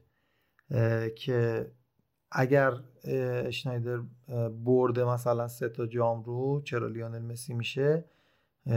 یکی از دلایلی که می‌تونیم اینو ربطش بدیم به بازارهای مالی و مارکت و نمی‌دونم فلان اینه که مسی رو بهش چندین سال دیگه ندادن تو پتلا رو. معیارهای فردی پاس گل ایجاد موقعیت گل گل زده است دیگه. توی این ده 15 سال اخیر فکر کنم 9 سالش رو حداقل مسی برتری بوده و نمی‌دادن که مثلا بدن به رونالدو این رقابت حفظ بشه و حالا اون بحثایی که باشه. من یه چیزی بگم ببخشید میونه کلومت من مجبورم حرف قطع کنم. من به نظر من اگر معیار اینه واقعا جایزه جایزه چیزیه در پیتیه. به خاطر اینکه عملا 6 تا بازیکن یه تیم رو ما حداقل 6 تا بازیکن یه تیم 7 تا بازیکن یه تیم رو داریم از مسیر گرفتن جایزه دور می‌کنیم. با توضیح اینکه به نظر من سال 2010 اسنایدر حقش نبود و ایکر کاسیاس حقش بود و همونطوری که سال 2001 اولیور کان حقش بود همونطوری که سال 2008 پیتر چک حقش بود و همونطوری که سال مثلا 2006 چه می‌دونم ماترادزی حقش بود و و و و این, این همه دفاعی که سالهای اخیر ویرجیل فن‌دایک 2019 که ویرجیل فن‌دایک قطعا حقش بود و من فکر می‌کنم که دقیقا بخوام برگردم به حرفی که زدم. این که معلوم نیست چرا جای این جایزه رو میدن یعنی با چه معیار این جایزه رو میدن و اگر معیار پاس گل و تعداد گل و پاس گل و این هاست ما عملا گلرا دفاع و هافبک دفاعی رو داریم از مسیر گرفتن یه جایزه حذف می‌کنیم. و اگر هم معیار مثلا تیمیه که خب مشخص هر کی که قهرمان بیشتر جام میشه بهترین بازیکنش باید ببره. اگر هم معیار فردیه اون وقت باید معلوم شه که واقعا معیار فردی چیه. و به نظر منم این بحث بحثیه که ته نداره. چون ما اینو یه بار بحث کردیم توی جایی. اگر بخوایم معیار فردی بچینیم اون وقت می‌رسیم به اینجا که مثلا گلرا رو با چی بسنجیم؟ بعد خب گلرا رو مثلا با clean sheet میسنجیم. خب یک clean sheet رو مثلا چند تا گل مهاجم در نظر بگیریم که بخوایم مثلا مسی رو با نویر مقایسه کنیم. یه ذره چیز دیگه یه ذره سر و ته نداره به نظرم و منم منم موافقم با اینکه احتمالا اینکه مراسم بیشتر دیده بشه و اینکه مراسم بیشتر درآمدزا باشه مهمتر از هر چیزیه و در نتیجه مرگ بر فیفا و مرگ بر یوفا و بچسبیم به فوتبال خودم حالا اصلا کلا جایزه دادن دلیلش همینه دیگه که تنور یک سری مسائلی داغ بشه و شما بری فالو کنی یکی دو نفر رو بگی این باید بشه یا اون باید بشه. ولی وقتی که بیسش دقیق مشخص نیست یا بر اساس آرای عده آدم هستش بالاخره بحث پلورالیستیک هستش و اینکه نظرات افراد متفاوته. حالا اینکه شما میگی اون سال حق فلانی بود قطعا و اینا باز اینو نمی‌دونم با چه متر معیاری میگی. ولی خب این نظر سلیقه شخصی. آره در جای خودش می‌تونی بگی نظر من اینه که آره فلانی باشه. آره آره منظورم همین بود. ولی آره نکته همینه که دروازه‌بان جایزه بهترین دروازه‌بان رو می‌تونه بگیره. اگر بخواد جایزه بهترین بازیکن رو بگیره واقعا باید کار خارق العاده کرده باشه منجر به برد تیم شده باشه در بازی‌های متوالی. من با این به شدت مسی اینطوریه وقتی که ماکلله میاد میگه من تو زمین تکس می‌زدم. جونمو میذاشتم پای تو که تو برسونم به زین زیدان. باید بپذیریم بازیکنانی که نتیجه رو برای تو رقم می‌زنن تو رو به برد میرسونن به جام میرسونن. این اصطلاحا می‌کشن اون کشتی رو. خب حالا جای بازیشون طبیعتا احتمال زیاد از نیمه زمین به جلوه دیگه. ولی خب یه بکن باوری هم داریم که کل تیم رو رهبری می‌کنه میشه به بازیکن جهان من به شدت هم من به شدت با این مخالفم من به شدت با این مخالفم و می‌تونم حداقل سی تا مثال بزنم که دروازه‌بان ها مهمتر از مهاجم ها بودن و حالا نمی‌خوام بحث خیلی طول من نگفتم نیستم. فقط فقط این نکته رو تو این دوره اخیر تو این 10 15 ساله مسی بهتر بوده به این دلیل که تمام اعداد و ارقام و همه اینا رو جابجا کرده. ولی مثلا والدزی که میاد جایزه بهترین دروازه‌بان رو می‌گیره در اسپانیا خب همه می‌دونیم که به لحاظ تکنیک های دروازه‌بانی این جایزه رو نگرفته به خاطر سیستم بازی بارسلونا بوده کل فصل 12 تا گل میخورده ببین خب من به نظرم. این که کلا بیایم بگیم که دروازه‌بان یه جایزه جدا بگیرن یه نامردی بزرگه نه دارم میگم در حالت عادی اینجوریه مگر اینکه نه، کلاً دارم میگم من. کار بکنه مثلا مثل اه، 2013 بودش اتلتیکو قهرمان شد نه کی نه. اوبلاک دیگه مثل دیواری یعنی دیوار کشیده بود مثلا اوبلاک 2013 اذیت کورتوا گلرشون بود و کورتوا بودش و ببخشید اوبلاک اه، همین دو سه سال اوبلاک پیش که تا فینال 2014 رفتن. و اینا اومدشه آره بعد دیگه یه چیز اذیت کننده ای که یعنی تو این دروازه‌بان می‌دونی آقا بهترینه مثلا می‌تونی بیاری جزو این کاندیدا قرار بدی از نظر من ولی اینو هیچ وقت راجع. ولی اینو هیچ وقت راجع به مسی رونالدو نمیگین اینو هیچ وقت راجع به مسی رونالدو نمیگین اینجا؟ نامردیه ببین هیچ وقت؟ من نش الان الان تو همین بحثه دیگه لزوما رونالدو لازم نیست که مسی رونالدو حتی لواندوفسکی هر هر کسی که داریم تو این کاتگوری میذاریمش لازم نیست که مثلا یه کار خیلی خارق العاده ای کرده باشه تا جایزه رو ببره نه خب. ببین لیونل. مسی انقدر کار خارق العاده کرده که سطح توقعات رو برده بالا یعنی برای برای شما همین الان در یک فصل بازیکن 40 تا گل بزنه دیگه شده عادی چون مسی این قضیه رو خزش کرد انقدر تکرارش کرد. یا پاس حالا- گل دادن یک مهاجم بهترین پاس گل یعنی آقای پاس گل لیگ شدن به همراه آقای گل شدن رو مسی اصلا خزش کرد. اصلا نداشت من من من, من یه مثال می‌زنم؟ من یه مثال می‌زنم. توماس مولر سال 2020 21 پاس گل 19 گل زده. هیچ کس راجع به این آمار صحبت نمی‌کنه. دیگه؟ دیگه چه سالایی هیچ- شد؟ هیچ سال قبلش هم فکر کنم بار در 17 ده سال نه، نه، نه، نه، نه. نه ببین ما راجع به این که کدوم بازیکن خیلی بهتره صحبت نمی‌کنیم. لیونل مسی در. بدترین وضعیت. تیمش این کار رو. انجام میده فصل وایسا. گذشته 26 گل. زده بود 21 پاس گل خب،. اوکی اوکی نه همینجا همینجا وایسا ما راجع به این که مسی از مولر بهتره که صحبت نمی‌کنیم قطعا مسی از مولر بهتره راجع به این صحبت نمی‌کنیم من راجع به این صحبت می‌کنیم. نه، نه، نه. خب،. بوده. خب اشتباه داریم من دارم راجع به. این صحبت می‌کنم نه نه خب پس بحثمون اشتباهه چون که داریم راجع به جایزه فردی سالانه صحبت می‌کنیم خب اگر خب هر به جایزه مثلا بهتر بوده دیگه یعنی میگم این که این که جا-. جایزه رفته معطوفه به این دو نفر شده چیز عجیبی هم نیست نمی‌تونیم خودی؟ فاز روشن عجیبه؟ در بیاریم نه؟ مثلا اون وسط بر ریبری می‌برد آقا نباید می‌برد چرا باید کسی؟ ببره اینیستا و ژاوی بودن که خودشون. زیر سایه مسی اینیستا و ژاوی. نبودن اینیستا و ژاوی هیچ وقت مستحق توپ طلا نبودن حتی 2010 حتی جام 2010. جهانی 2010 که اسپانیا حتی جام جهانی شد. 2010 حتی جام خب جهانی میگم این 2010 باز بهترین بازیکن نظرات- اسپانیا کاسیاس بود. میگم این باز نظرات با دو تا گل خورده قهرمان جام جهانی شدن دیگه. کاسیاس سرجیو راموس پویول. ست با دو تا گل خورده قهرمان جام جهانی شده. بگین غیرشه. کی کی کی اسپانیا رو قهرمان جام جهانی کرد؟ کی گل رو زد دقیقه 105 بالاخره؟ کی کی دو تا تک به تک گرفت؟ از روبن؟ یه نصف روبن زمین زد به پاشو منظورت نه نه نه نه ببین داریم راجع به خلاف رفت. می‌کنیم دیگه. اونور باز کرد باش نه، ببین این- اینو من نمیپذیرم. من رئالی نیستم. من رئالی نیستم طرفدار کاسیاس هم نیستم. حتی می‌تونم بگم از کاسیاس خوشم هم نمیاد. این اصلا یه من بحث- طرفدار ایکر کاسیاسم ایکر کبیرم بهش میگم. این- خیلی این اصلا یه بحث-. این اصلا یه بحث دیگه ایه ببین ما اگر داریم راجع به جایزه فردی سالیانه صحبت می‌کنیم در یه calendar یک ساله داریم صحبت می‌کنیم. okay. ممکنه یه سالی مسی و رونالدو بهترین بازیکن دنیا نبوده باشن. کاملا چیز عادیه. این اصلا اصلا نمی‌تونیم بگیم اینجوری نیست. توی بازه زمانی 10 12 ساله.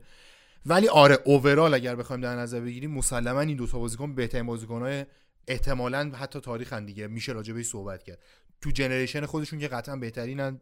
تو مثلا 30 سال اخیر که قطعا تو 20 سال اخیر حداقل قطعا بهترینن. حرفی توش نیست دیگه. کسی نمی‌تونه بگه غیر از اینه. ولی وقتی داریم راجع به سالیانه هر سال راجع به سال خودش صحبت می‌کنیم میشه راجع به اینم صحبت کرد که بعضی سالها بله بازیکنایی بودن که یک سال بهتر بودن. نمی‌خوام بگم بله ریبری در کل زندگیش از رونالدو مسی بهتر نبوده. حتی تو اون کتگوری به نظر من نمی گنجه اما یک سالی بهتر از اینا بوده. کاسیاس همینطور پیتر چک همینطور نمی‌دونم. الیور کان الیور کان به نظرم بزرگترین چی میگن سرقت جایزه انفرادی تاریخ جهان در تمام ورزش ها الیور کان که جام جهانی 2002 بهترین بازیکن جام جهانی شد ولی بهترین بازیکن دنیا نشد آقا به نظرم بزرگترین ثروت. چیزی بگم آقا سجاد به نظر من جان. همین ماجرای جان سلامت همین ماجرای بایر مونیخ توی بوندسلیگا میشه همین رونالدو و مسی توی بین بازیکنان می- میشه اینطوری نگاه کرد ساله- آره آره آره, آره, هر آره. ساله اینا اون تاپ لول هستن ولی هر از چندگاه یه سال آره قطعا آره یه سال یه بازیکنی میاد اون عملکرد خوبو داره. ما نمیگیم مسی یا رونالدو حالا بدن یا خوبن. خب معلومه که بهترینه ولی اصلا حرفی توش نیست. واقعا من نمی‌دونم. ببین یه چیز خیلی جالب یه چیز خیلی جالب. من یه دوره خیلی می‌دیدم که می‌گفتن که رونالدو تو یوونتوس خوب نبوده سال آخرش. و خب من متاسفانه سریال رو وقت نداشتم که اون سال خیلی جدی دنبال کنم. و یه بار رفتم یه نگاه کردم همینجوری رو کاغذ. و دیدم که وحشتناک خوب بوده اون سال. یعنی همه کار کرده برای تیمه. و وقتی از 25 اون گل. وقتی اون تیم؟ از اون تیم اومده بیرون و الان وضع تیم رو می‌بینی مشخصا مشخصا بازیکن داریم راجع بازیکن اسپشیال صحبت می‌کنیم. همین رو راجع به مسی هم میشه گفت.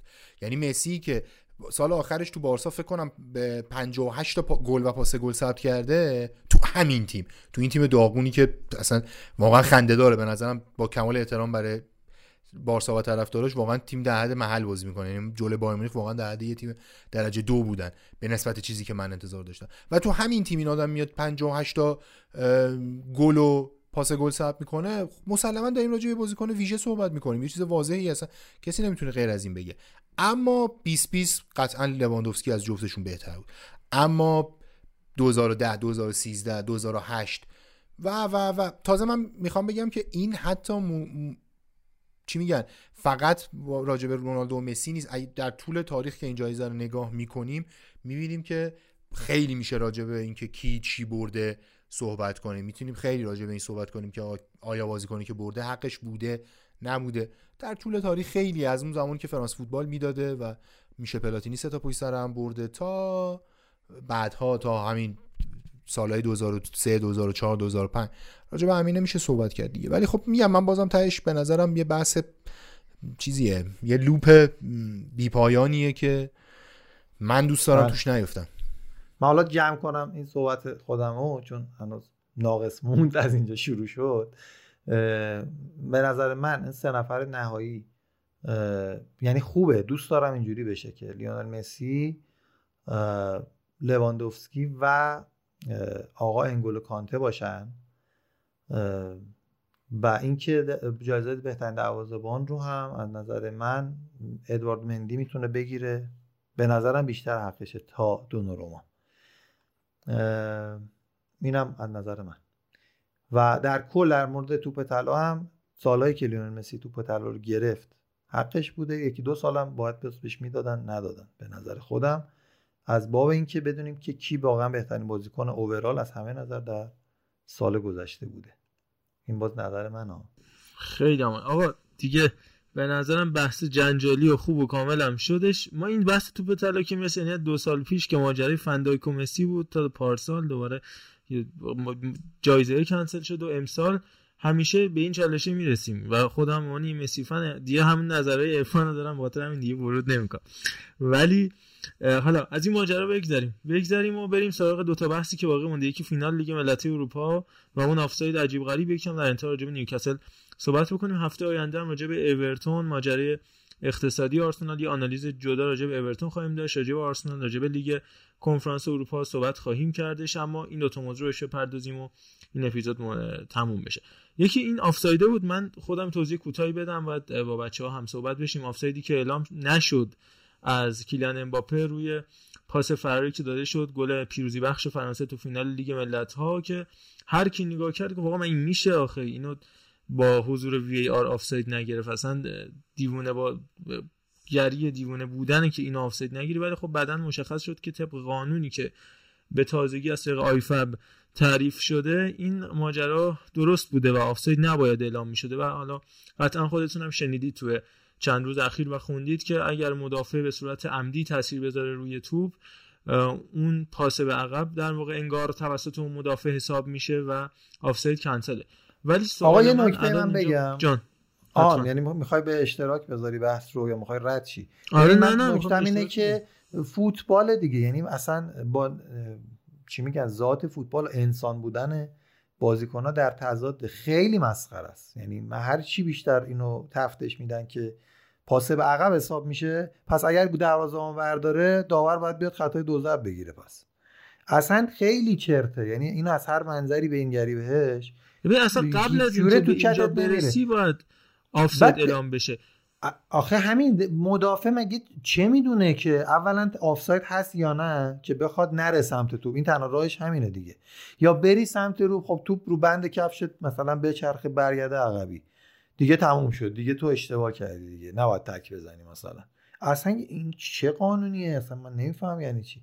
یعنی اینکه گارسیا می‌گفت داور به من گفته که تو به پاد خوردش من خودم نمی‌دونم. بعد بازیکنان نمی‌دونن یا می‌دونن. اگر بدون دفاع قشنگ باید انگاری یک قمار کنه اون لحظه. بگه آقا نزنیم که شاید آفساید بگیره داور اگر که بدون قانون رو اگر که ندونه قانون رو که خب میره سمت توپ دیگه. هر چی شد دیگه.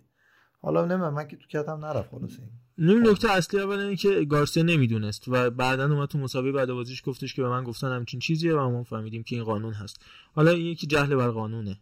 باید می‌دونستن. این یک. دو اینکه من چون حالا بازیکن بارسا همه بازیکن بارسا رو follow می‌کنم. گارسیا بعد از اینکه بازی تموم شد بلا فاصله اومد پست گذاشت و اگه هر بازیکنی از کشور ما بود قطعا میومد پستی story ای emoji ای یه چیزی میذاشت. ولی یه عکس از تیم گذاشت و عذرخواهی کرد و از روحیه تیم گفت. اینم باز قابل تقدیره.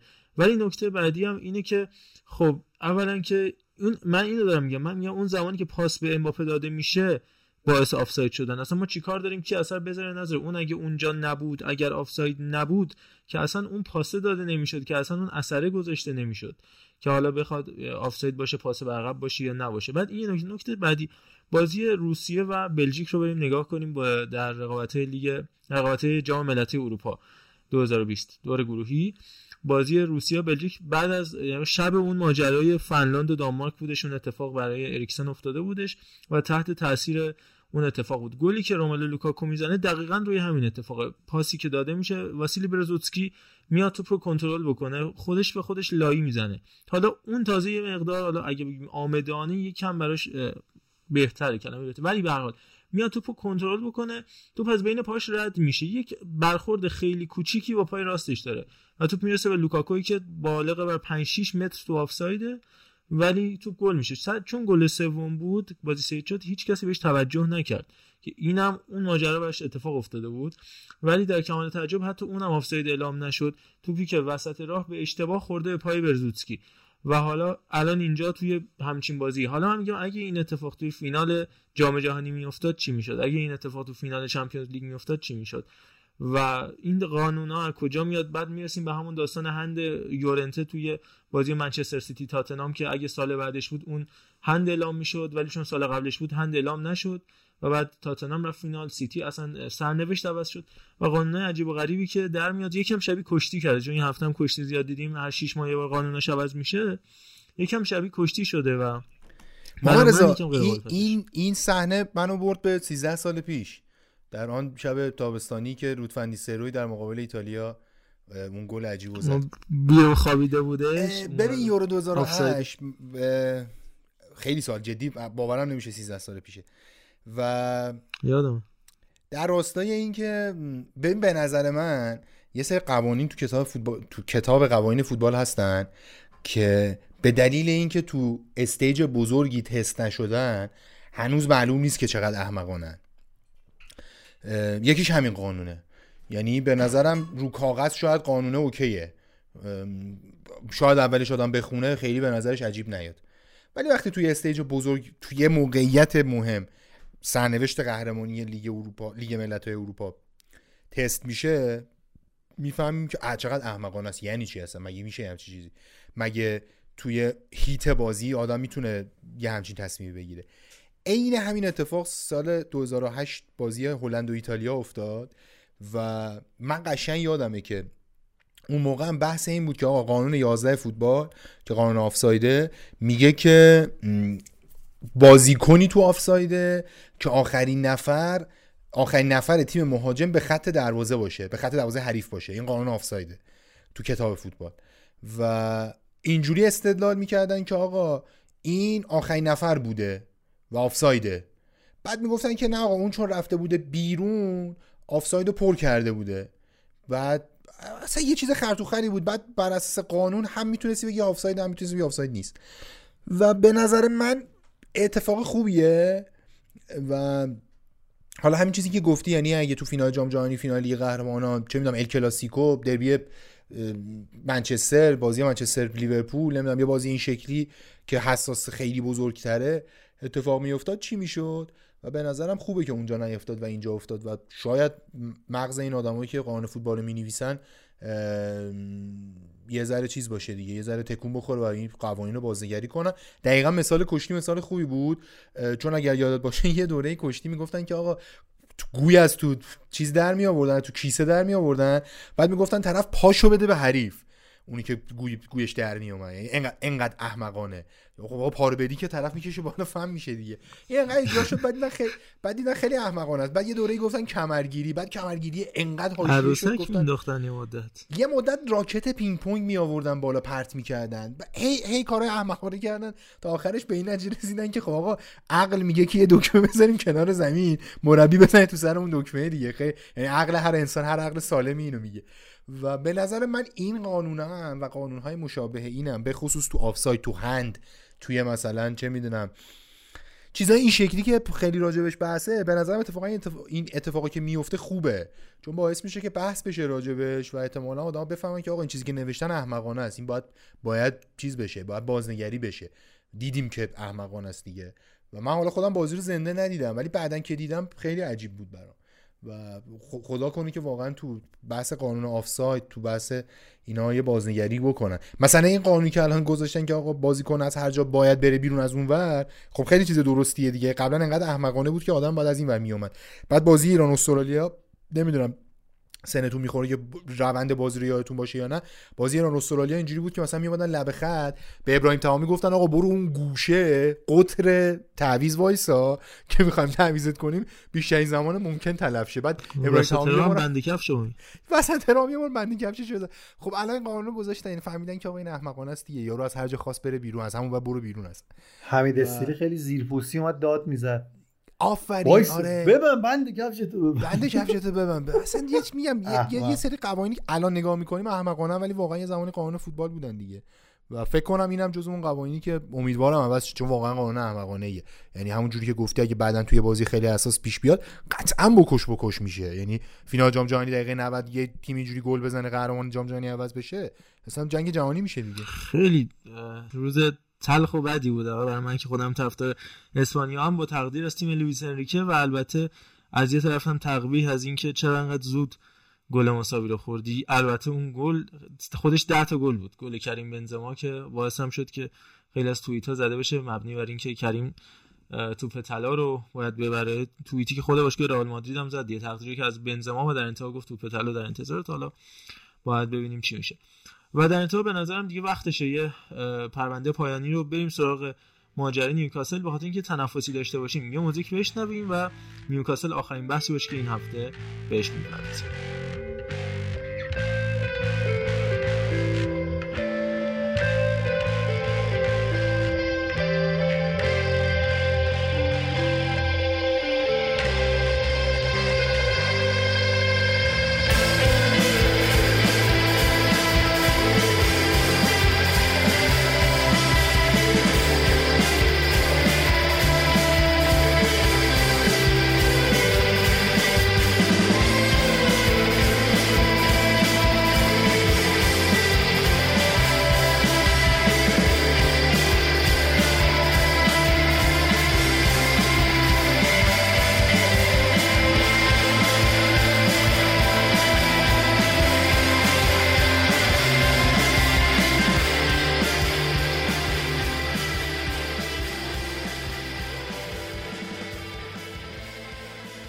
خیلی خب ماجرای نیوکاسل هم این هفته به سرانجام خودش رسید و به صورت رسمی اعلام شدش که توسط عربستانی ها خریداری شده. من چند تا نمونه و چند قلم از خریدای اخیر این گروهی که اومدن این باشگاه رو خریدن رو بگم. سال 2015 خود محمد بن سلمان یه امارتی خرید به نام قصر لوی 14 هم تو پاریس که 300 میلیون دلار بودش.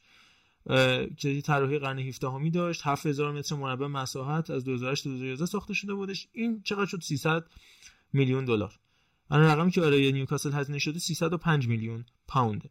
سال 2016 که می‌شد یه سال بعدش یه قایق خرید 500 میلیون دلار. که از اولیگارش روز خرید دو تا جای هلیکوپتر داره و سه تا استخر داره و 134 متر. توش میشه صخره نوردی کرد. چقدر؟ 500 میلیون دلار.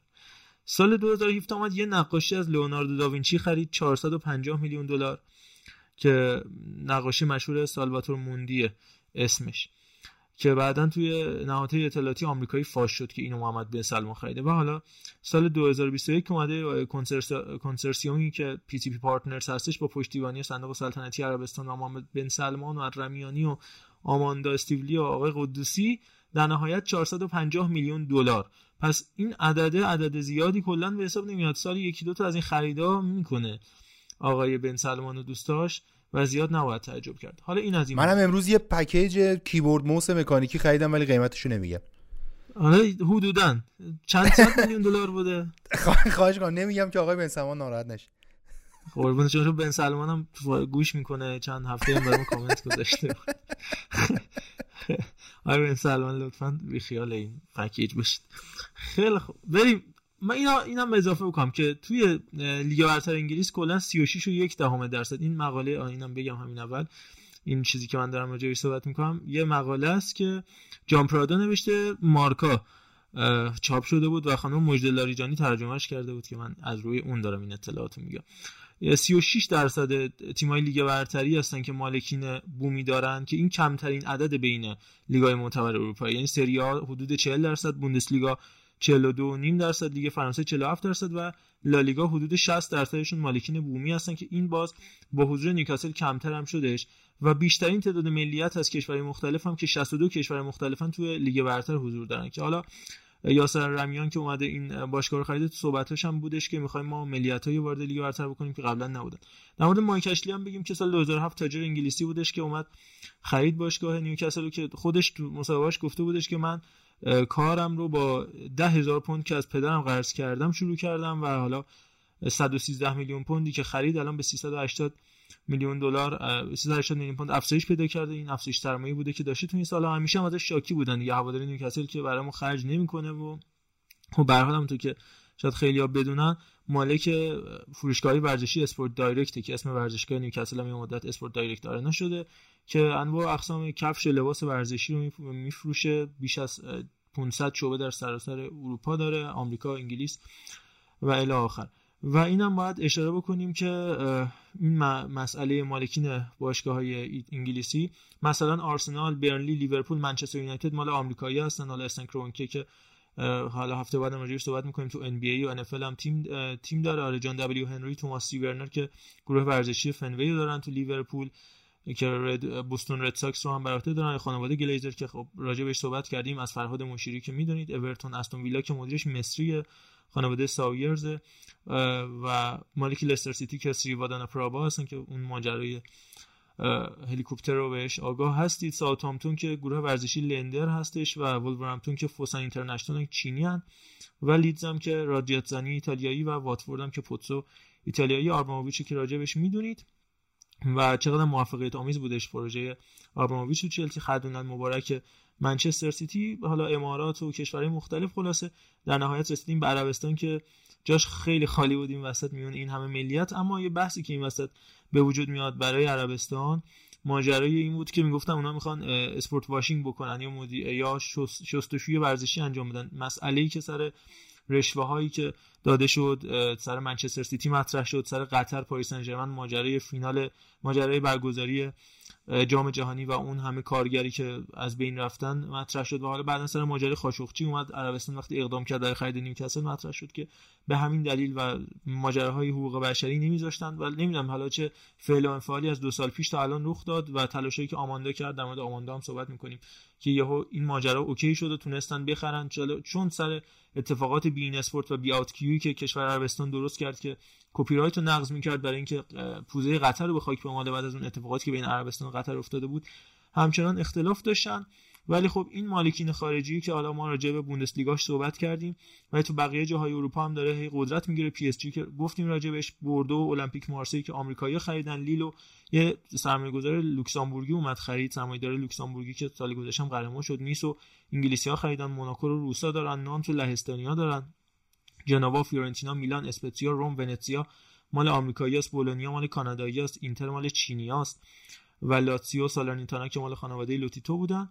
و در نهایت تو لالیگا هم این اتفاقا داره میفته دیگه. یعنی الچه رو الان آرژانتینیا خریدن برید تر... ترکیب الچه نگاه کنید الان بیخود نیست پاستوره یا بندتو اومدن الچه. چون آرژانتینیا اومدن الچه رو خریدن. اسپانیولی گرانادا واسه همین رفتن چینیا خریدنش که الان مثلا وولیو تو ترکیب اسپانیول می‌بینیم. والنسیا ماجرای سنگاپور رو پیتر لیمو داره که راجبش صحبت کردیم و مایورکا هم که آمریکایی‌ها گرفتن. که راجع به سرمایه‌گذاری مایورکا هم هفته آینده صحبت خواهیم کرد. این از ماجرای سرمایه‌گذاری خارجی. اما اینکه چه اتفاقی افتاد که عربستانیا بالاخره یهویی مجاز شد براشون باشگاه خریدن و من هنوز نفهمیدم. اما چیزی که روشنه خیلی خود نیوکاسلی 93 و یک دهم درصد که ما رو یاد یه عدد دیگه میندازه دو دهم درصد راضی بودن از اینکه این باشگاه فروش بره. ولی در نهایت نمی‌دونم نظر حالا من دوست دارم عرفان و آقا سجاد و علی هم بگن که نظرشون چیه راجع به این ماجرا که آیا به نفع فوتباله؟ اصلا این اصلا این ماجرای روح فوتبال هم سوپر لیگ این همه اتفاقای مالی که داره تو فوتبال میفته تحت تاثیر قرارش میده.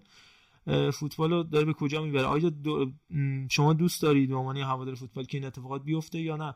و اگر خود دوست نشه باشیم سرنوشت چیه؟ در نهایت خب باز همون چلسی و منچستر سیتی اینا قرار باشن یا اینکه به یه جایی رسیدیم که دیگه همه تیم‌ها باید این اتفاق براشون بیفته حالا نمی‌دونم معلومات به کی پاس بدم ولی هر می‌خواد صحبت کنه بگه. والا با اجازه که حالا خیلی تعارفم نکنیم صحبت رو ادامه بدیم. من شروع می‌کنم. البته حالا این شروع می‌کنم ترس نندازه تو دل شنونده خیلی طولانی نمی‌خوام صحبت کنم ولی می‌خوام بگم مفری نیست از این قضايا وقتی که دنیا داره به سمت نظام سرمایه داری دیگه داره جامعیت پیدا می‌کنه فوتبال هم یکی از اهرام های همین مسئله هستش. اگر ثروتمندان یا یه همچین نهادهای صندوق سرمایه گذاری حالا عربستان سعودی هر کدومشون یه صندوق سرمایه گذاری هن. حالا این یه مجموعه هم باشه. بخوان بیان با سردمداری ولیعهد عربستان برن جلو خب چرا نخره؟ بعد چرا نفروشه؟ یعنی انگلیس چجوری می‌تونه یه همچین سیاستی رو به خرج بده که یه همچین پولی رو وارد کشور خودش بکنه؟ و یه رونقی بده از این طریق بتونه تقویت بکنه باز اقتصاد خودش رو. چرا که نه؟ ما کی باشیم که بخوام بگیم مثلا خوب نیست یا نباید بشه یا فلان اصلا بحثی نیستش. اما اینکه به نظرم راجع به فوتبال چه اتفاقی میفته به نظرم اتفاق می‌تونه میمونی باشه از این بابت که خب نیوکاسل هم قطعا قوی میشه چهار تا بازیکن خوب می‌گیره. حالا اینکه اون ماینست منسیتی رو داشته باشه زیر ساخت مانچینی رو داشته باشه نه من پلگرینو داشته باشه بعدش بیاد پپ گواردیولا رو بیاره. خب اینو نداره الان نیوکاسل. تازه اول راهیه که مثلا اونا با مانچینی رفتن جلو. باید اینو بسازه تا یه نیوکاسل قوی رو داشته باشیم. دوباره مثل اون زمانی که حالا شیرر بود و بالاخره ما حالا قدیمی ترای این پادکست ده 90 نیوکاسل جزو تیمای خوب بودش. حال می‌کردیم باهاش. مثلا بتونه بسازه دوباره نیوکاسل و پس فردا ممکنه چه من واتفورد رو بفروشن پس فردا ممکنه یه تیم دیگه رو بفروشن. به این سرمایه داره در کل چرا که نمی‌تونه خوب باشه. همونطوری که پاریس انجمن اومد تو بازی الان تونسته بالاخره چشما رو معطوف به خودش بکنه. گفتم اون سریم آرزوی ماها بودش که این آدما توی این تیم بازی بکنن توی یه تیم بازی بکنن. سال دیگه هم اگر کریستیانو رونالدو رو بگیره کنار لیونل مسی و کنار راموس و اینا بشینن بازی بکنن اینا تابوهایی رو شکسته که خب می‌تونه برای خیلی جذاب باشه. چرا که نه این اتفاق بیفته. اما اینکه پشت پرده چه اتفاقاتی میفته من برام یه سوال اصلا هستش که اینو می‌خواستم بپرسم ببینم کسی می‌دونه یا نه. وقتی یه باشگاهی فروخته میشه با این حجم پولی به اون مالکه می‌رسه آیا برای ورود ارز به اون کشور اومدن پول به اون کشور باید اون مالک مالیات بده به دولت خودش. و اگر مالیات باید بده چقدره عددش؟ این خودش خیلی می‌تونه تعیین کننده باشه. از این 300 305 میلیون پوند یا 350 میلیون یورو مثلا چون 20 درصدش قرارش مالیات بده مثلا 70 میلیون یورو میشه. عدد کمی نیست شما حساب کنید یه دولتی یا یه سیستمی بتونه یه همچین درآمدی خودش دولت به کی مالیات بده؟ اصلا الان کی؟ سلمان به کی مالیات بده نه توی اون کشور مالکه که تیمشو فروخته صاحب پول هنگفتی شده. اون باید مالیات بده آره اون مارکشی می‌خوام مالیات داد بده یا نه. چون تو پول اومده تو کشورش تو اون کشوری که صاحبش موفیت موفیت مالیاتی کار فرهنگی داره اونجا تو. آره مثلا ارزآوری یا حمایت زنده باد آقای دولابی زنده باد آقای دولابی. این این خودش می‌تونه ما رو یه سرنخهای برسونه که چرا یه همچین جریانی رو انگلستان ایجاد می‌کند؟ چرا آلمانیا باش مخالفت می‌کنن؟ میشه همون ذهنیت و همون سیستم اقتصادی استراتژی کلان اون کشور اصطلاحا که چرا اونا موافقت نمی‌کنن اینا موافقت می‌کنن در این حال که آقا سجاد هم گفت بدیهیه که برای اون مدیر یا برای اون سیستم اون باشگاه بهتر میشه اگر بتونن این قانون 5149 مثلا عوضش کنن یا نقضش بکنن. ولی اون اون ور یه بلوایی به پا میشه در آلمان بازی تعطیل میشه سر یه همچین قضایی در انگلستان مثل قند باشگاه رو میفروشن و به نظر من که استفادهشو داره انگلستان می‌کنه. کلا این یعنی کلا این عربستان واقعا واقعا جالبه. یعنی اصلا کلا وقتی آدم نگاه می‌کنه که این لابیایی که می‌کنه خیلی عجیبه. چون چند وقت پیش بود که یه قانونی تصویب شد که آقا عربستان نمی‌تونه تو پرمیر لیگ هیچ تاثیر تو تیما تو مدیریت تیما داشته باشه. یه همچین قانونی اومد که این الان یه خورده فوتبالیا به جز هوادار نیوکاسل ناراحتن از این موضوع که حکومت عربستان یعنی به سلمان اومده و این مالکیت این تیم به دست گرفته. با هزینه ای که کرده. اما نکته ای که این وسط وجود داره و تونستن ازش استفاده کنن اون تضمین قانونی این قرارداده که آقا حکومت عربستان و بن سلمان و بقیهشون هیچ دخالتی تو این تیم نمی‌کنه برای تصمیم گیریاش کی دخالت می‌کنه؟ یه چیزی هست به نام Public Investment Fund یعنی اون صندوق یا یه سازمان سرمایه گذاری پابلیک عمومیه که زیر نظر بن سلمان و عربستانه و یه چیز هلوش 700 میلیارد پوند توش تزریق کردن از درآمد نفتی که داشتن که چیکار می‌کنه؟ توی پروژه بزرگ بن سلمان ازش استفاده می‌کنن. مثلا کجا؟ مثلا توی فیسبوک. مثلا تو استارباکس. مثلا تو ساخت واکسن فایزر حتی و یه شرکتی مثل دیزنی که صدها میلیون پوند تزریق شده. به چه دلیل؟ به این دلیل که اون وجهه بدی که عربستان داره به خاطر دلایل مختلف که مثلا آخریش این خبر نگار یعنی خاشخشی بود که بن سلمان و حکومتش متهم شده بودن به قتل و به جوری تیکه تیکه کردنش که هیچ وقت زیر بار نرفتن. بتونه از اینا استفاده کنه و دید دنیا رو تغییر بده که آقایی که رفتی فایزر زدی مثلا تو اروپا و آمریکا این واکسن رو عربستان پولشو داده یا مثلا میاد یه تیم باشگاهی رو می‌خره که استفاده کنه تبدیلش کنه به یه پایگاه بینالمللی برای عربستان که بتونن یه جورایی اسپورت واشینگ کنن اسپورت واشینگ یعنی چی؟ یعنی اینکه این با استفاده از همین کارا با خریدن یه تیم تزریق پول به برندهای معتبر ورزشی اون وچه بدی که توی اروپا و آمریکا دارن رو بتونن تغییر بدن و یه جوری ذهنیت مردم و نسبت به عربستان عوض کنن و یکی از کار یعنی یکی از کوچکترین کارهاییه که بن سلمان کرده اومده 300 میلیون هزینه کرده و سهیم شده تو نیوکاسل و یکی از دلیل دیگه که میگن که چرا فروخته شد دلیلش این بودش که با توجه به لابی که عربستان با انگلیس داره یه جورایی به دنبال اینه که تو شمال انگلیس بتونه یه جورایی نفوذ داشته باشه و از بندرای این کشور استفاده کنه برای شرط اقتصادیش در کنار اون اسپورت واشینگی که گفتیم. حالا درآمدزایی هستش. اگه نیوکاسل بهتر بشه اگه شرط بهتر لحاظ بازیکنی داشته باشه طبیعتا درآمدی که کسب می‌کنن و ارتباط و از همین مهمتر ارتباط با بنگاه های قمار یعنی سایت های بت و شرط بندی می‌تونه درآمدزایی داشته باشه که قطعا قطعا عربستان یعنی یه جوری کمترین تمرکزش کسب درآمد از مثلا سرمایه گذاری توی یه جایی مثل فیسبوک و استارباکس و دیزنی و اینا داره واسه درآمدزایی ولی یه جوری اون اسپورت واشینگ اون تغییر ذهنیت مردم نسبت به عربستانی که معروف به آنتی ال معروف به اینکه حالا چند سال پیش خانوماش نمی‌تونستن رانندگی کنن همین قتل قاشقچی یا ادامایی که این کشور انجام میده بتونه اینا رو یه تغییری بده. و همین میگن آقا درسته که این سازمان و صندوق سرمایه گذاری عمومی اومده خرید نیوکاسل ولی خب این که همون بن سلمانه که این که که بدون بن سلمان که تصمیمی نمی‌گیرن خب چه فرقی می‌کنه؟ و شما صرفا یه تضمین قانونی دادی که ذهنیت ها رو بتونی تغییر بدی و خب تونستن نیوکاسل رو بخرن و دو تا سناریو این وسط وجود داره که چه رفتاری می‌خوام بکنن. یعنی آیا واقعا الان اللحاظ فرپلی مالی نیوکاسل می‌تونه تا تابستون 2024 یعنی تقریبا بیشتر از دو سال آینده نزدیک به 200 میلیون پوند و 250 میلیون یورو هزینه کنه تو بازار نقل و انتقالاتی. یعنی یه درصدش که به خاطر خوب اون خرجی که سالانه می‌تونم بکنن لحاظ قانونی و درصدش به خاطر خرج نکردن و از طرفی فروش بازیکن نیوکاسل تو ساله گذشته بوده که یه شلو بالوش 40 میلیون پوند بالای اون خطن. یعنی درآمدزایی داشتن و این خب توی سال آینده می‌تونه بهشون کمک کنه. خب نکته ای که این وسط وجود داره که حالا جوکایی که می‌سازن صحبتهایی که می‌کنن آیا واقعا مثلا دست گذاشتن رو امباپو هالند خود نمی‌دونم یعنی میان نیوکاسل بازی کنن یا نه؟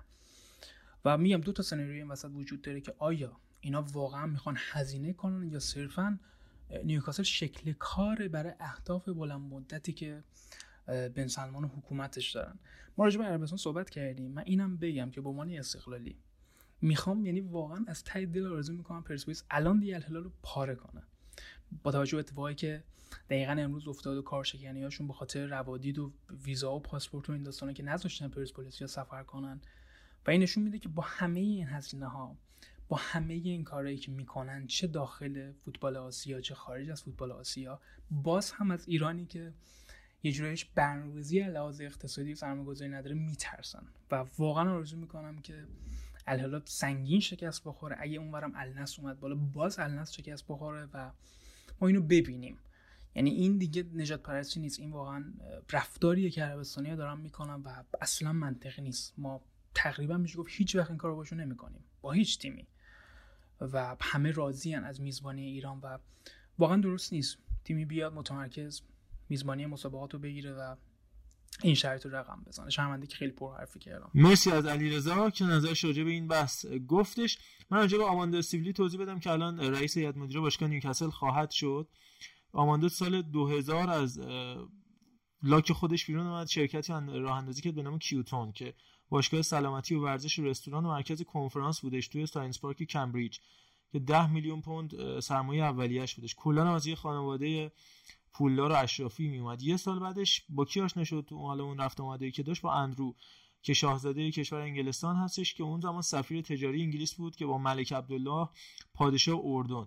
یکی از سرمایه گذاره بود رفت آمد داشته اونجا یه قراردادی از همین شرکت کیوتون با کشور اردن بستش و اینجا رفت آمدش با آدمای به قولی گردن کلفت شروع شد آماندا استیولی بعدها با آندرو یه رابطه عاشقانه رو شروع کرد و به قصر باکینگام دعوت شد. با ملکه جلسه گذاشت و شاهزاده فیلیپ هم ازش خیلی خوشش میومد و OK ازدواج و اندرو گرفت برای خانم آماندا. ولی اونجا بودش که سال 2003 آماندا پیشنهاد ازدواج رو رد کرد و گفتش که من اگه با اندرو ازدواج کنم من خیلی دوستش دارم خیلی هم عاشقشم آره اون من لیاقتش ندارم و خلاص اگر ازدواج کنم استقلالم از دست میدم.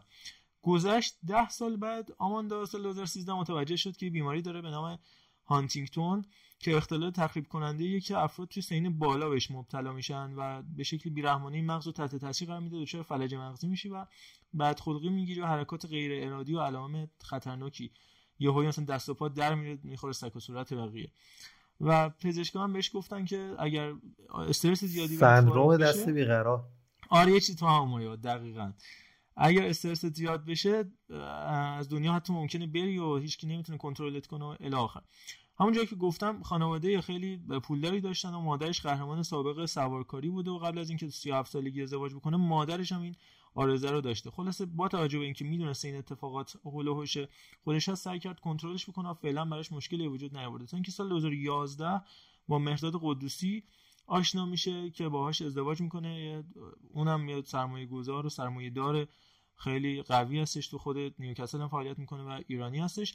و جایی ماجرا مهمتر میشه که میان سرمایه گذاری تو بانک بارکلی شروع می‌کنن که اگه یادتون باشه به اسم بارکلیز هم نوشته می‌شد توی اسپانسر لیگ برتر انگلستان هم بودش توی سال 2006 7 به بعد تا 2013 14 بارکلیز پرمیر لیگ نوشته می‌شد یا هم بارکلی که اونجا میشه که وارد بحث فوتبال میشه. آماندا و سعی می‌کنه که توی بحث فوتبال بتونه برای خودش جایگاهی به دست بیاره. بر بیماری پیروز میشه و اینکه می‌رسه به جایی که ارتباطاتش رو برقرار می‌کنه با خانواده سلطنتی عربستان. کجا جایی که از کجا این ارتباطات شکل می‌گیره؟ تو 23 سالگی با 180 هزار پوند وامی که گرفته بود یه رستورانی افتتاح کرده بود. خودش در آشپز بود گارسونش یه کسی بود به نام استاکس که تا تعریف می‌کنه آماندا تا 4 صبح کار می‌کرد می‌رفت خونه دوباره 9 صبح میومد برای اینکه این رستوران سرپا بکنه. اون رستوران کنار محل برگزاری سری مسابقات اسب دوانی بودش. به خاطر همین همیشه شلوغ بود و اعضای خانواده حاکم دبی که آل مکتوم بودن یه استبل خیلی بزرگی داشتن به نام گودولفین.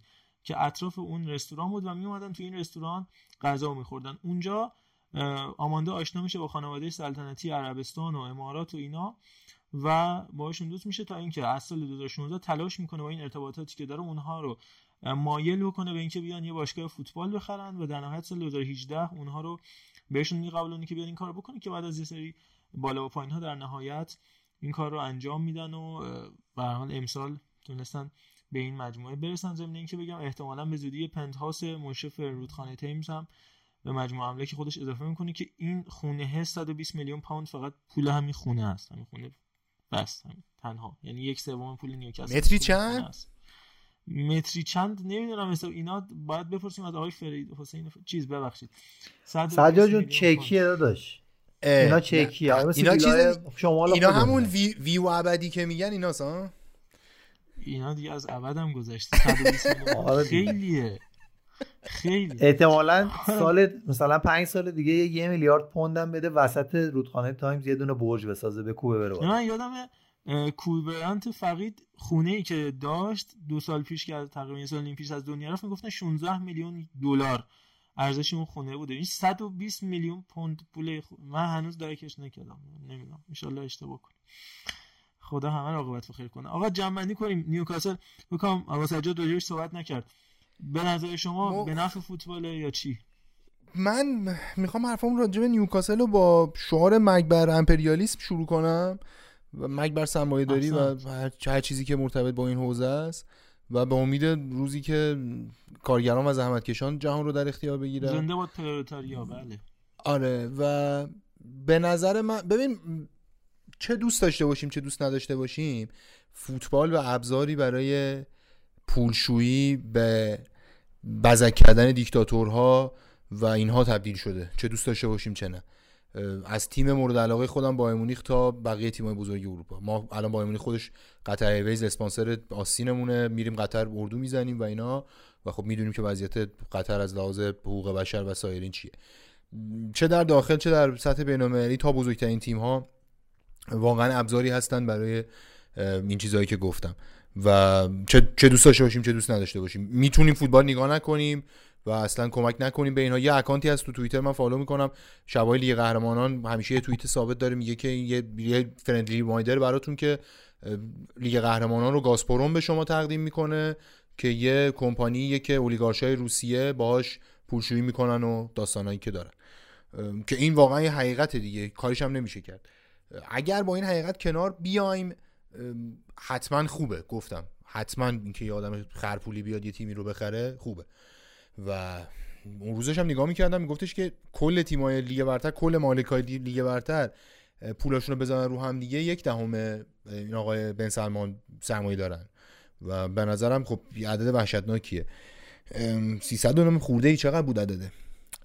قطعا برای فوت... لیگ برتر انگلیس خوبه. 312 میلیونه. آره.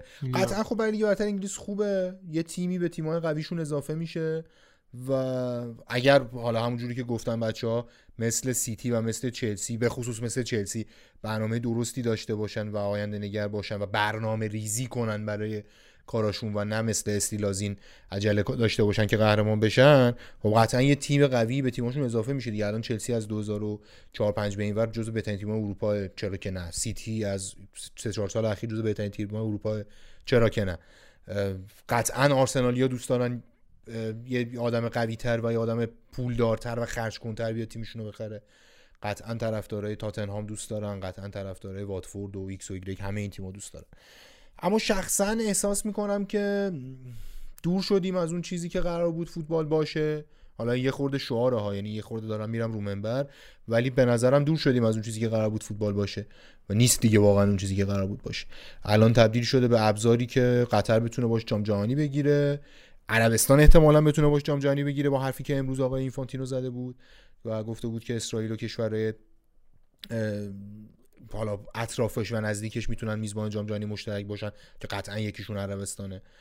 و حالا همه اینا دیگه. به نظرم از لحاظ فقط فوتبالی خوبه ولی از لحاظ اوورالی که بخوایم آرمان های انسانی رو در نظر بگیریم نه واقعا آدم و خیلی از مالک های تیم دیگه و خیلی از دیکتاتورهای دیگه باید واقعا پشت میلای زندان باشه. خیلی خب بحث کامل شد. من فکر می‌کنم که کافی باشه. برای این اپیزود نزدیک دو ساعت شد که باهاتون همراه بودیم. این پایان اپیزود خارجی ما خواهد بود. ما با اپیزود داخلی هم در طول هفته با شما خواهیم بود. الان که من همیشه اولش میگم تاریخو. الان که داریم با شما صحبت می‌کنیم ساعت 36 دقیقه بامداده پنجشنبه. این بامداد پنجشنبه است. و نه دیگه چهارشنبه نیست. الان وارد فردا شدیم و الان تو فرداییم. همون فردایی که دیروز منتظرش بودیم. احسنت. و هر لحظه ما منتظر فردا هستیم. ادسا این توتال فودکست رو یادتون نره. خیلی دلگرم کننده است. اگر این عدده هی بالاتر بره خود آقا سجاد هم پادکست داره خودش می‌دونه که این Castbox این عدده بره بالا آدم عشق می‌کنه. آه دقیقا دقیقا. معرفی کنید. تو رو خدا ما دیگه اسلحه جز شما نداریم. معرفی کنید سینه به سینه دهان به دهان. به قول دوستان ما داستانک بذارید تو این اینستاگرام یا همون استوری بذارید تو اینستاگرام.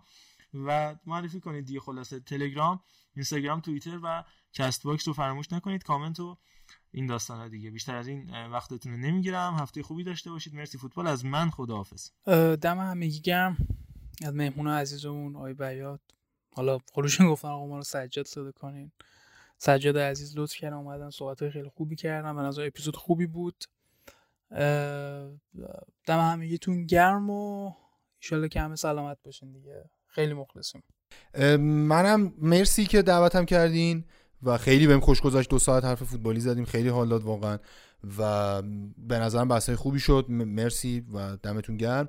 follow کنید. واقعا واقعا حال آدم خوب میشه. هر یه دونه آدمی که بیشتر follow می‌کنه و بیشتر گوش میده follow کنید. کار بچه ها رو دنبال کنید و donate کنید و به حمایتشون کنید.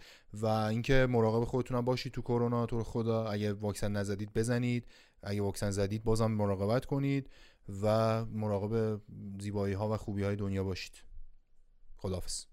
منم خیلی ممنونم. از آقا سجادم خیلی ممنون که اومدن و همچین مثل یکی از بچه‌ای که انگاری قدیم هستیم. اگر بازم بیای افتخار بدی بیایم. ما می‌تونیم یه موضوع بذاریم وسط.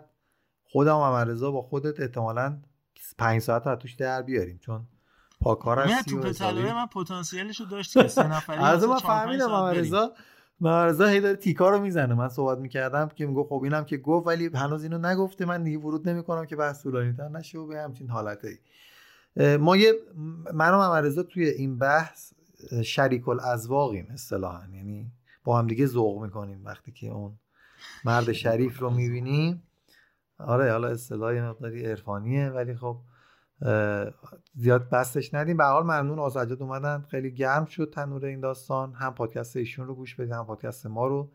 لطفا ما رو به همدیگه معرفی کنید. شیر مادر نان پدر حلالتون که ما رو به همدیگه معرفی می‌کنید.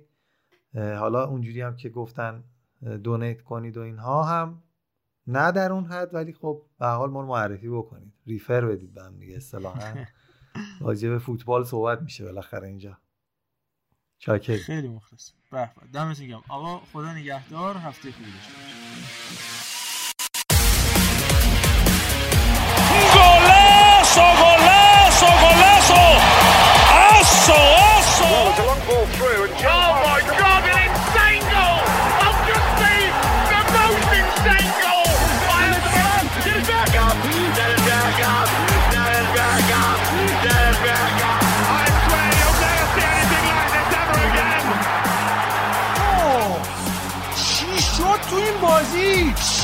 چیه این فوتبال اصلا یا بابا یا بابا یا بابا یا بابا یا بابا یا بابا